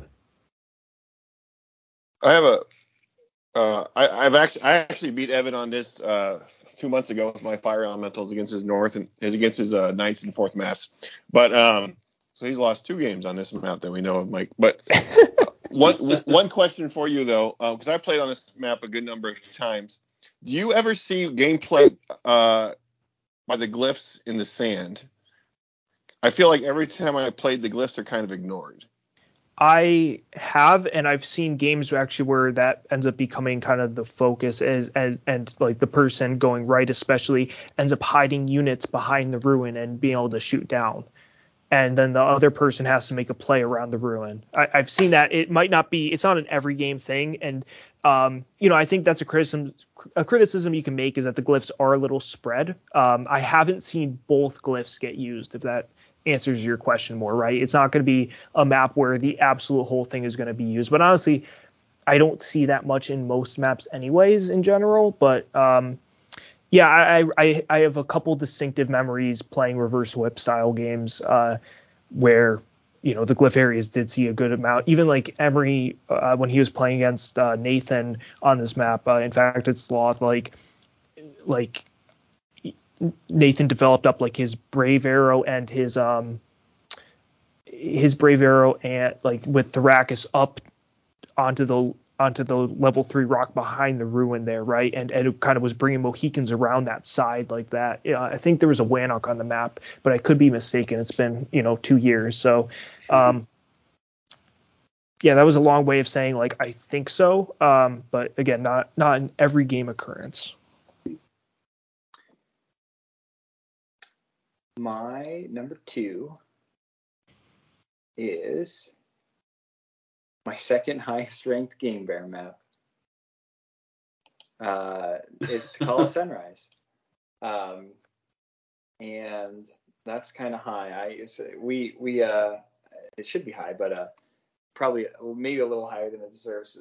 Some people put uh highways and byways higher than it deserves by a couple. I give it give it the little nod. I think, think Takala Sunrise for me um, takes that because I just feel like it's it's more like ambitious than Highways and Byways ever was, right? Like Highways and Byways is relatively straightforward.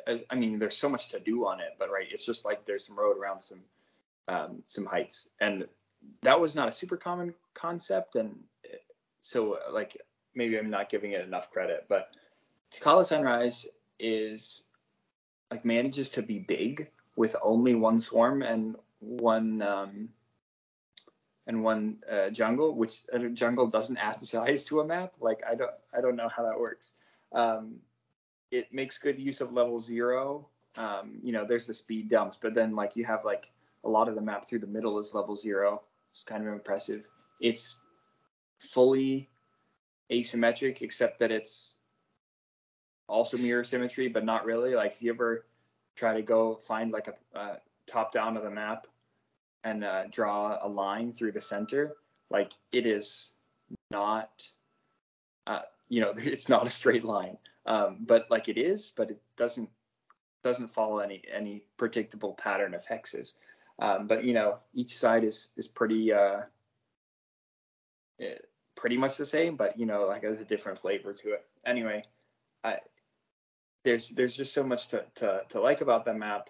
Um, the know, both glyphs often see play, right? Probably the one, honestly, the one on the sand side, I think sees less. Um, but of course, there's always play around the glyph, so like you can always like, uh, you know, you can always hint at it. Um, but I don't know. It's it hardly uses anything. Super distinct. Um, super good gameplay. Um, and we forgive the speed dumps. So, off sunrise number two. well, uh, my number two is my highest ranked Game Bear map, and that is Bad Moon Rising. um, this is one of those maps where just the more I play on it, the more I realize how much I like it. um, I think I was really turned off on this map for a long time because I feel like this was uh, doesn't uh, doesn't Game Bear use the uh, the castle the bottom castle pieces in yeah. the yeah okay. Yeah.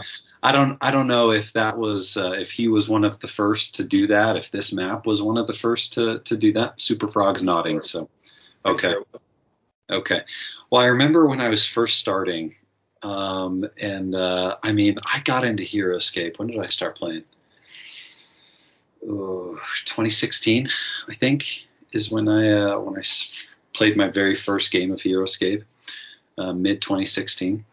I could be wrong there.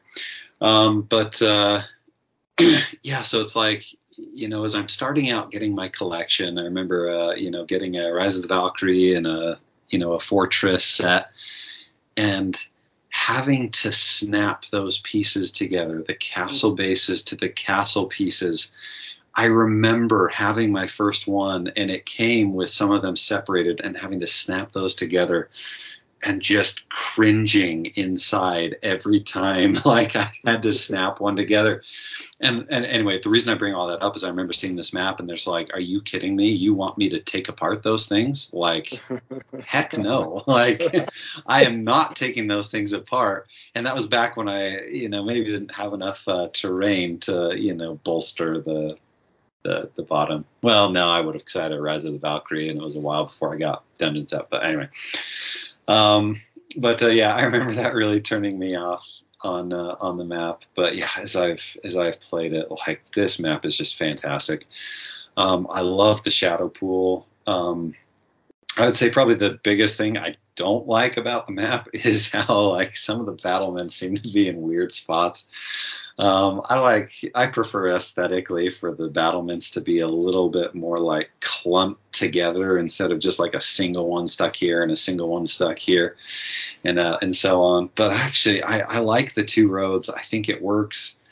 Um, I love being able to to move through the middle. Um, the your height, my height, seven hexes. I mean, you know, I was worried about that. I was like, oh, I don't know if this is the best, but just as I played games on it, I just think, you know, the amount of time it takes to really get established on that, along with like the counterplays and the shadow through the middle, I just, yeah, it's it's an excellent map that uh, that I love.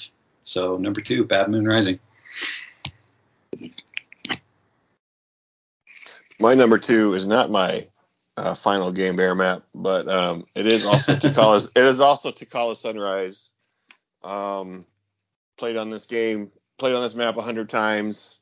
Much like Frog said, it seems like it's a very large map for what it is.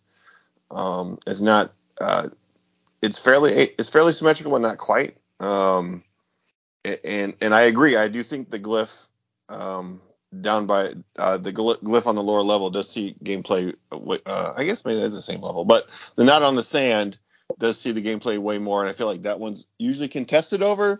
But I do think if the one up there by the two um, jungle trees, if it was something pretty powerful, then that that would switch the dynamic to where we're going. Um, but I also think this is the map that I beat Advantage on for the cha- man. I just beat that guy all the time, poor guy. uh, for the the championship for uh, 2018 with with with Hanamato uh, in tow. So that, that, so there may be a little bit of nostalgia there, but it, it's an excellent map. And uh, does anybody know the year this came out off chance? Um, 2008, but I'm not sure about that. Okay. Uh, yeah, so once, it has it has to be 07 or 08 for sure. So once again, 15 years later, and it's still an amazing map. So. Yeah. You could, uh, Ken, you could check our history of maps show notes that you were part of. Uh, 2008. Or you could and just tell me what it said. well, I just did, so. Worked out great. Yep.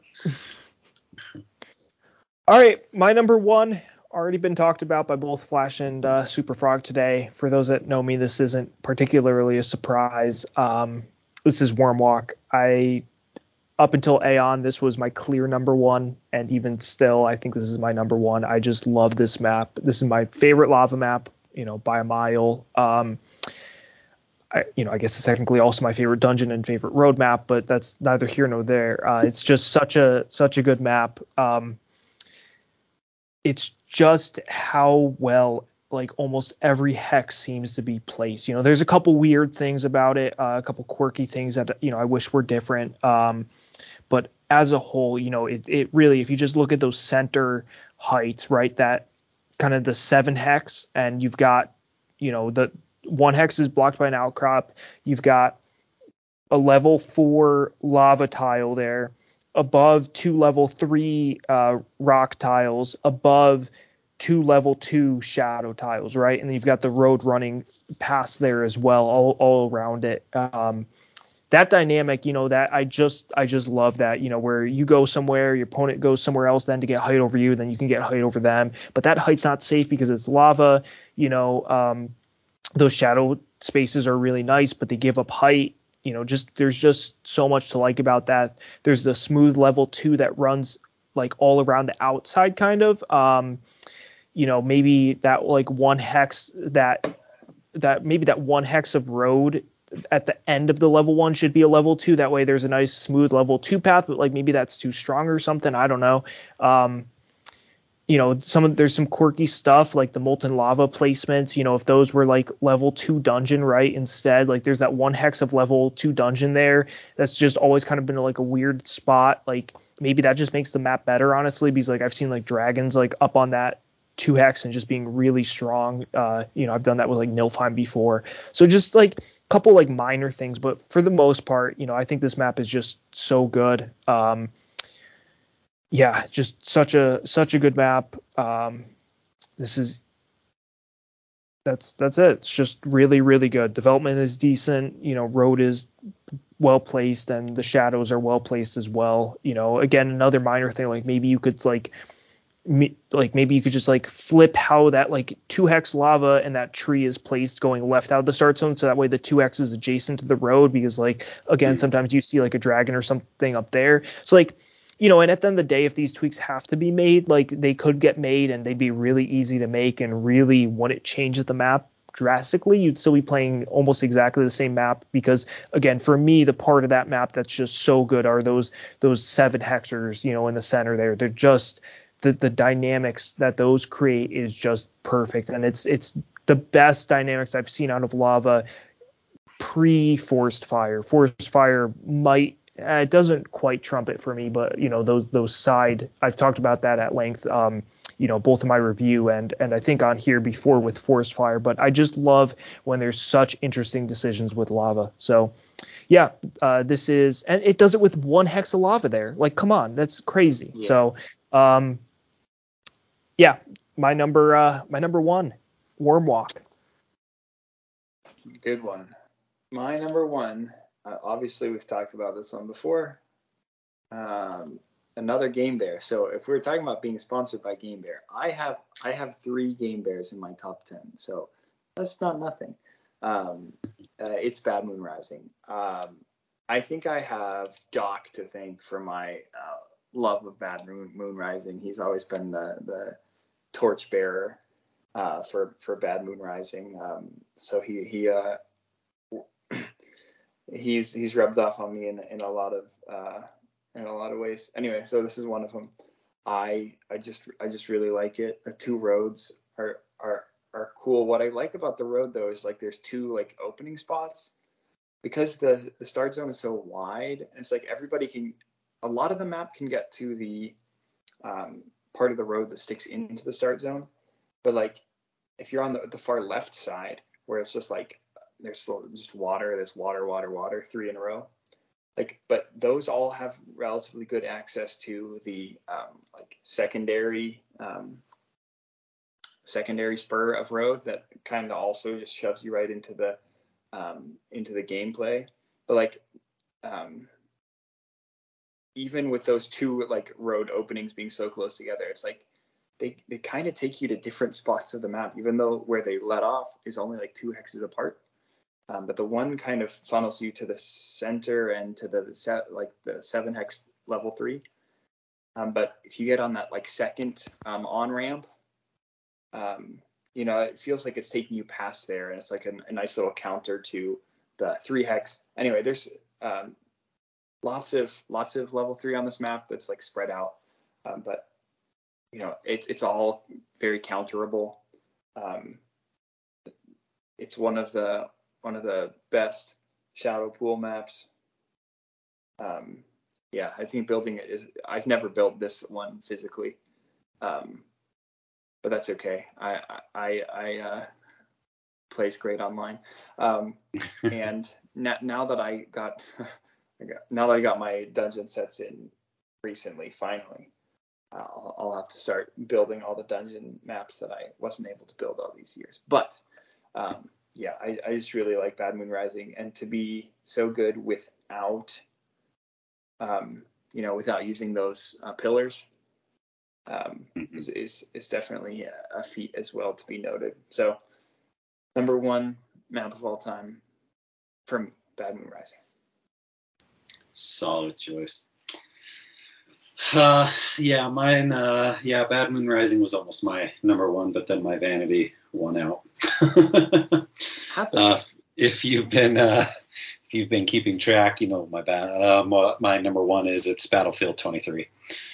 Um, and uh, and honestly, some recent events I think kind of solidified this choice for me and just how much I love this map. I feel like this map is just stereotypical me. It's it's everything that uh, that I want in a map. I mean, obviously, you know, you got the hex shape, which I really really love. I think it just facilitates play really well. Um, I love the road, uh, the use of the castle set, both for road and for line of sight blockers.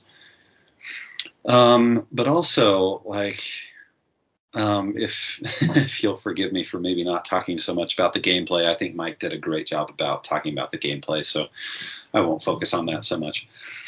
But the amount of time this map took to get right, um, I think of all my maps, this one took the most time and had the most versions um, in order to get it just right.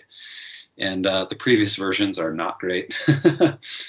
um, this was a map that was designed for an ARV contest, and uh, the ARV judges at the time who gave me feedback on it, um, I think are uh, are largely to thank for uh, for where it ended up. Especially um, Big Bullfrog was huge. Um, Sir Heroescape had great suggestions. Um, appreciate his input. And then, uh, and lastly, and this was, uh, I alluded to this earlier, maybe one of the recent events that kind of solidified this pick for me, and that is uh, Trex. Um, Trex was uh, was um, giving reviews for the ARV and actually gave me, uh, you know, some feedback on uh, on this map. And actually, interestingly enough, and I had to go back into my map thread and to, to verify a, a couple things. But uh, Trex was actually the one who convinced me to keep the name as Battlefield 23. Because um, I posted it and I was like, the name's really dumb. And Trex responded, he's like, dude, it's great. And he says something to the effect of, like, uh, it, it, reminds me of uh, Area 51 or, or something like that. Um, and then I was I was trying to remember, and I honestly uh, I honestly can't remember. Um, but uh, um, when it happened, but I had an exchange with Trex. I don't know if we ended up playing on it as it uh, as it got to the final stage where it is now at a Utah tournament. He used to come to Utah tournaments, or if it was more. Um, I remember him messaging me and asking for the build instructions for it or something because he was going to be running an event in Logan. But uh, yeah, he just told me uh, how much he loved the map, and I, I am pretty sure he told me it was uh, his favorite map of mine that uh, that I that I designed. And of course, uh, maybe for for those of you that don't know, I imagine uh, maybe most of the listeners do. Um, we just recently found out um, a few days ago that uh, that Trex passed away um, recently, and uh, I don't know if you'll uh, forgive me for you know using this as an opportunity to talk about Trex and just what an awesome guy um, Trex mm-hmm. was and and is. Um, yeah, just uh, so kind and what he did for the community and the the dice trays. And it's like I have a couple Trex dice trays that I'm just going to treasure even more, just because of the kind of person that he was and his you know willingness to help and.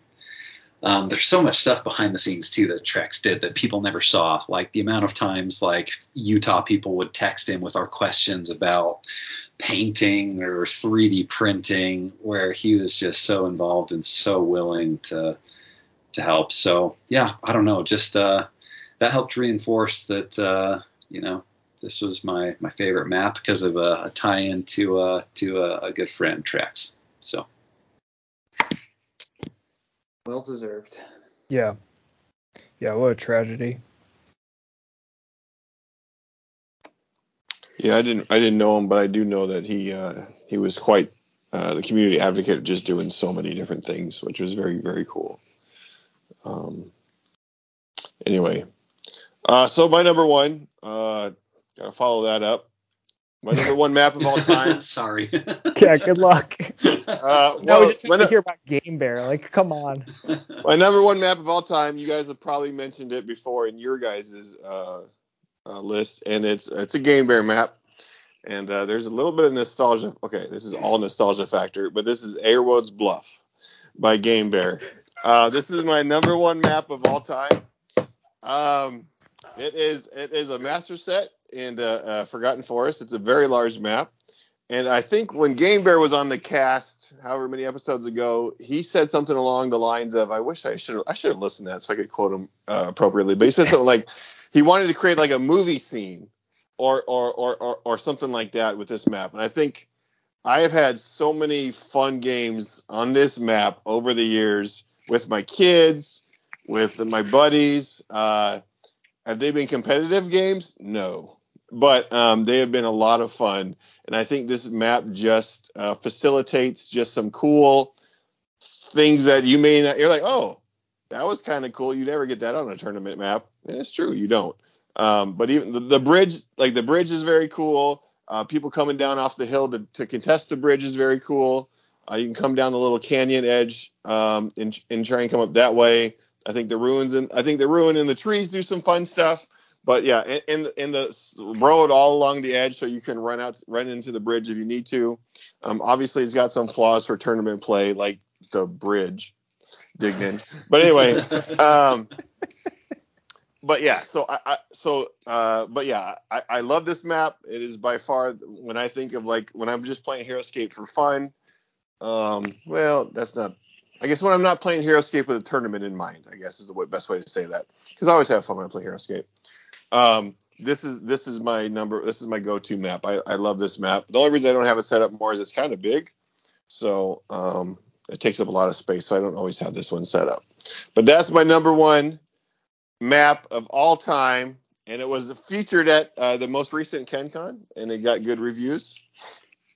I will say I've played on it in the past couple years, and it like it has a it has very nice like for being like a an epic and like free form and um totally asymmetrical. Yeah, for for being that, it's it's it's it's real good. Like if you're trying to build a map that like looks impressive and won't give you a awful playing experience, so I highly recommend Airwoods Bluff. Did it did not make any of our um, did not make any of our top 50s, but that's okay. Oh, we're, that's we're just that's disappointing. That's well, it's probably because you guys have never you guys probably haven't played it much. That's probably what the problem yeah, is. Yeah, I've played it probably once, and I really enjoyed my game on it, but it was it was like a reverse draft anyway. um, I've been keeping a uh, spreadsheet of um, uh, with uh, putting in all our, our the rankings in it, except for Ken's because it, it's it's hard to do I my math wasn't able to do top 50 and top 10 and combine it into a meaningful metric. Anyway, um, so I, I just w- want to want to skim down the, the top 10 if that's okay. So this is this is accounting for um, all three of our uh, rankings, and um, as I look through, there's like 29 ish maps that all of us put on our top 50. Um, wow. So a, a, whole a whole bunch of overlap there. Um, but top 10 looks like this. Number 10 is Draugr. Honor is number nine. Highways and Byways is number eight. Battlefield 23 is number seven. Aeon is number six.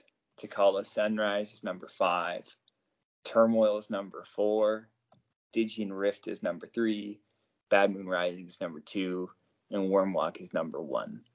Um, so I'll probably put that list somewhere, send it to Mike, maybe more than just the top uh, 10, but um, yeah, some some super solid maps. Um, I, I, think it's kind of interesting how much we uh, we agreed overall. Different flavors, but yeah, I mean, in general so like 29 like if there's like roughly 29 three-way overlap and then there's 19 wargrounds escape maps you know that's not that surprising to me i guess. Like maybe maybe 10 actually i don't know maybe another 10 is kind of surprising uh another 10 overlaps beyond that because i figured we'd all have the wargrounds escape maps on the on it um yeah, of the so top the 10 ones we all had are like uh song of the walrus which again is, is maybe going to be wargrounds escape jabberwock um, Can't See the Jungle, Dry Season, Fire Isles, Wingspan, Savage Corridor. Um, I think I think those are the non-war grounds escape that we all had um, so up like, there on our list. Anyway, they were all reviewed for War Grounds Escape, so they're all maps that yeah we had. Uh, Not Jabberwock not Jabberwock. Oh, really? Oh. No. Yeah, that never got that never got nominated. No. It's because we knew there was a fix incoming and the fix never. oh, gotcha, gotcha. Um, it's got it got the yeah. Frostmire treatment for me, where it's like I'm not gonna you know nominate every yeah. map, you know, exactly. and I'm not gonna nominate something that, that like I think a fit like you know something might get improved on later. So yeah. Uh, the only one of the ten that kind of surprised me, uh, obviously I really like the map because I put it at three. I was surprised Honor made top ten. that was the only one. Uh, you know, it's in my personal top 10, but the others were like, you know, Highways and Byways and Stygian Rift and Tikal Sunrise and, you know, um, the rest of it, yeah, the rest of the top 10 for me was no surprises. I guess I tanked a couple of the ones probably that, sh- like, you know, I was particularly like Platypus or something, but I guess I might have screwed up. Platypus is 19. wow. Anyway, I'll I'll I'll, I'll send around the full list later. Yeah. That'll Yeah, be because that'll be interesting interesting. Oh yeah, what the heck happened? The combo list went went bizarro. Don't don't forget to factor in Airward's bluff into your uh, your your math there. okay. but yeah, I can I can uh attach um I can like yeah post the the list, the overall list or whatever like in the notes of the episode. Yeah. Wow, Desolation 11. Yep.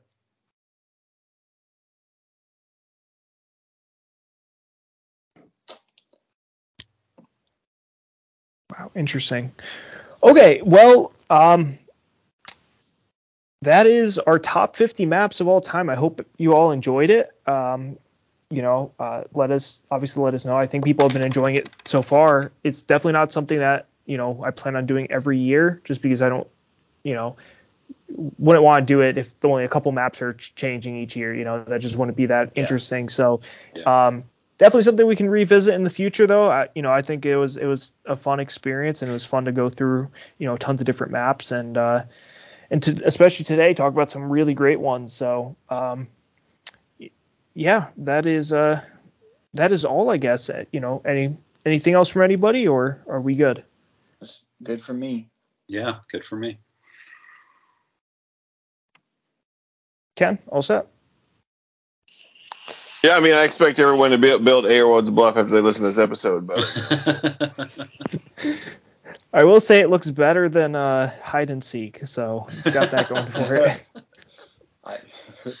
I, Um, and, and, and for the record, I had one, two, three, four, and if you include my top twelve, I had six, six. Uh, well, because I guess fulcrum, dark fulcrum, so maybe five, five and a half. Um, Game Bear maps. about what I expected. So yeah. Um, cool. Well, thank you all so much for listening. Um, until next time, stay safe. Happy scaping.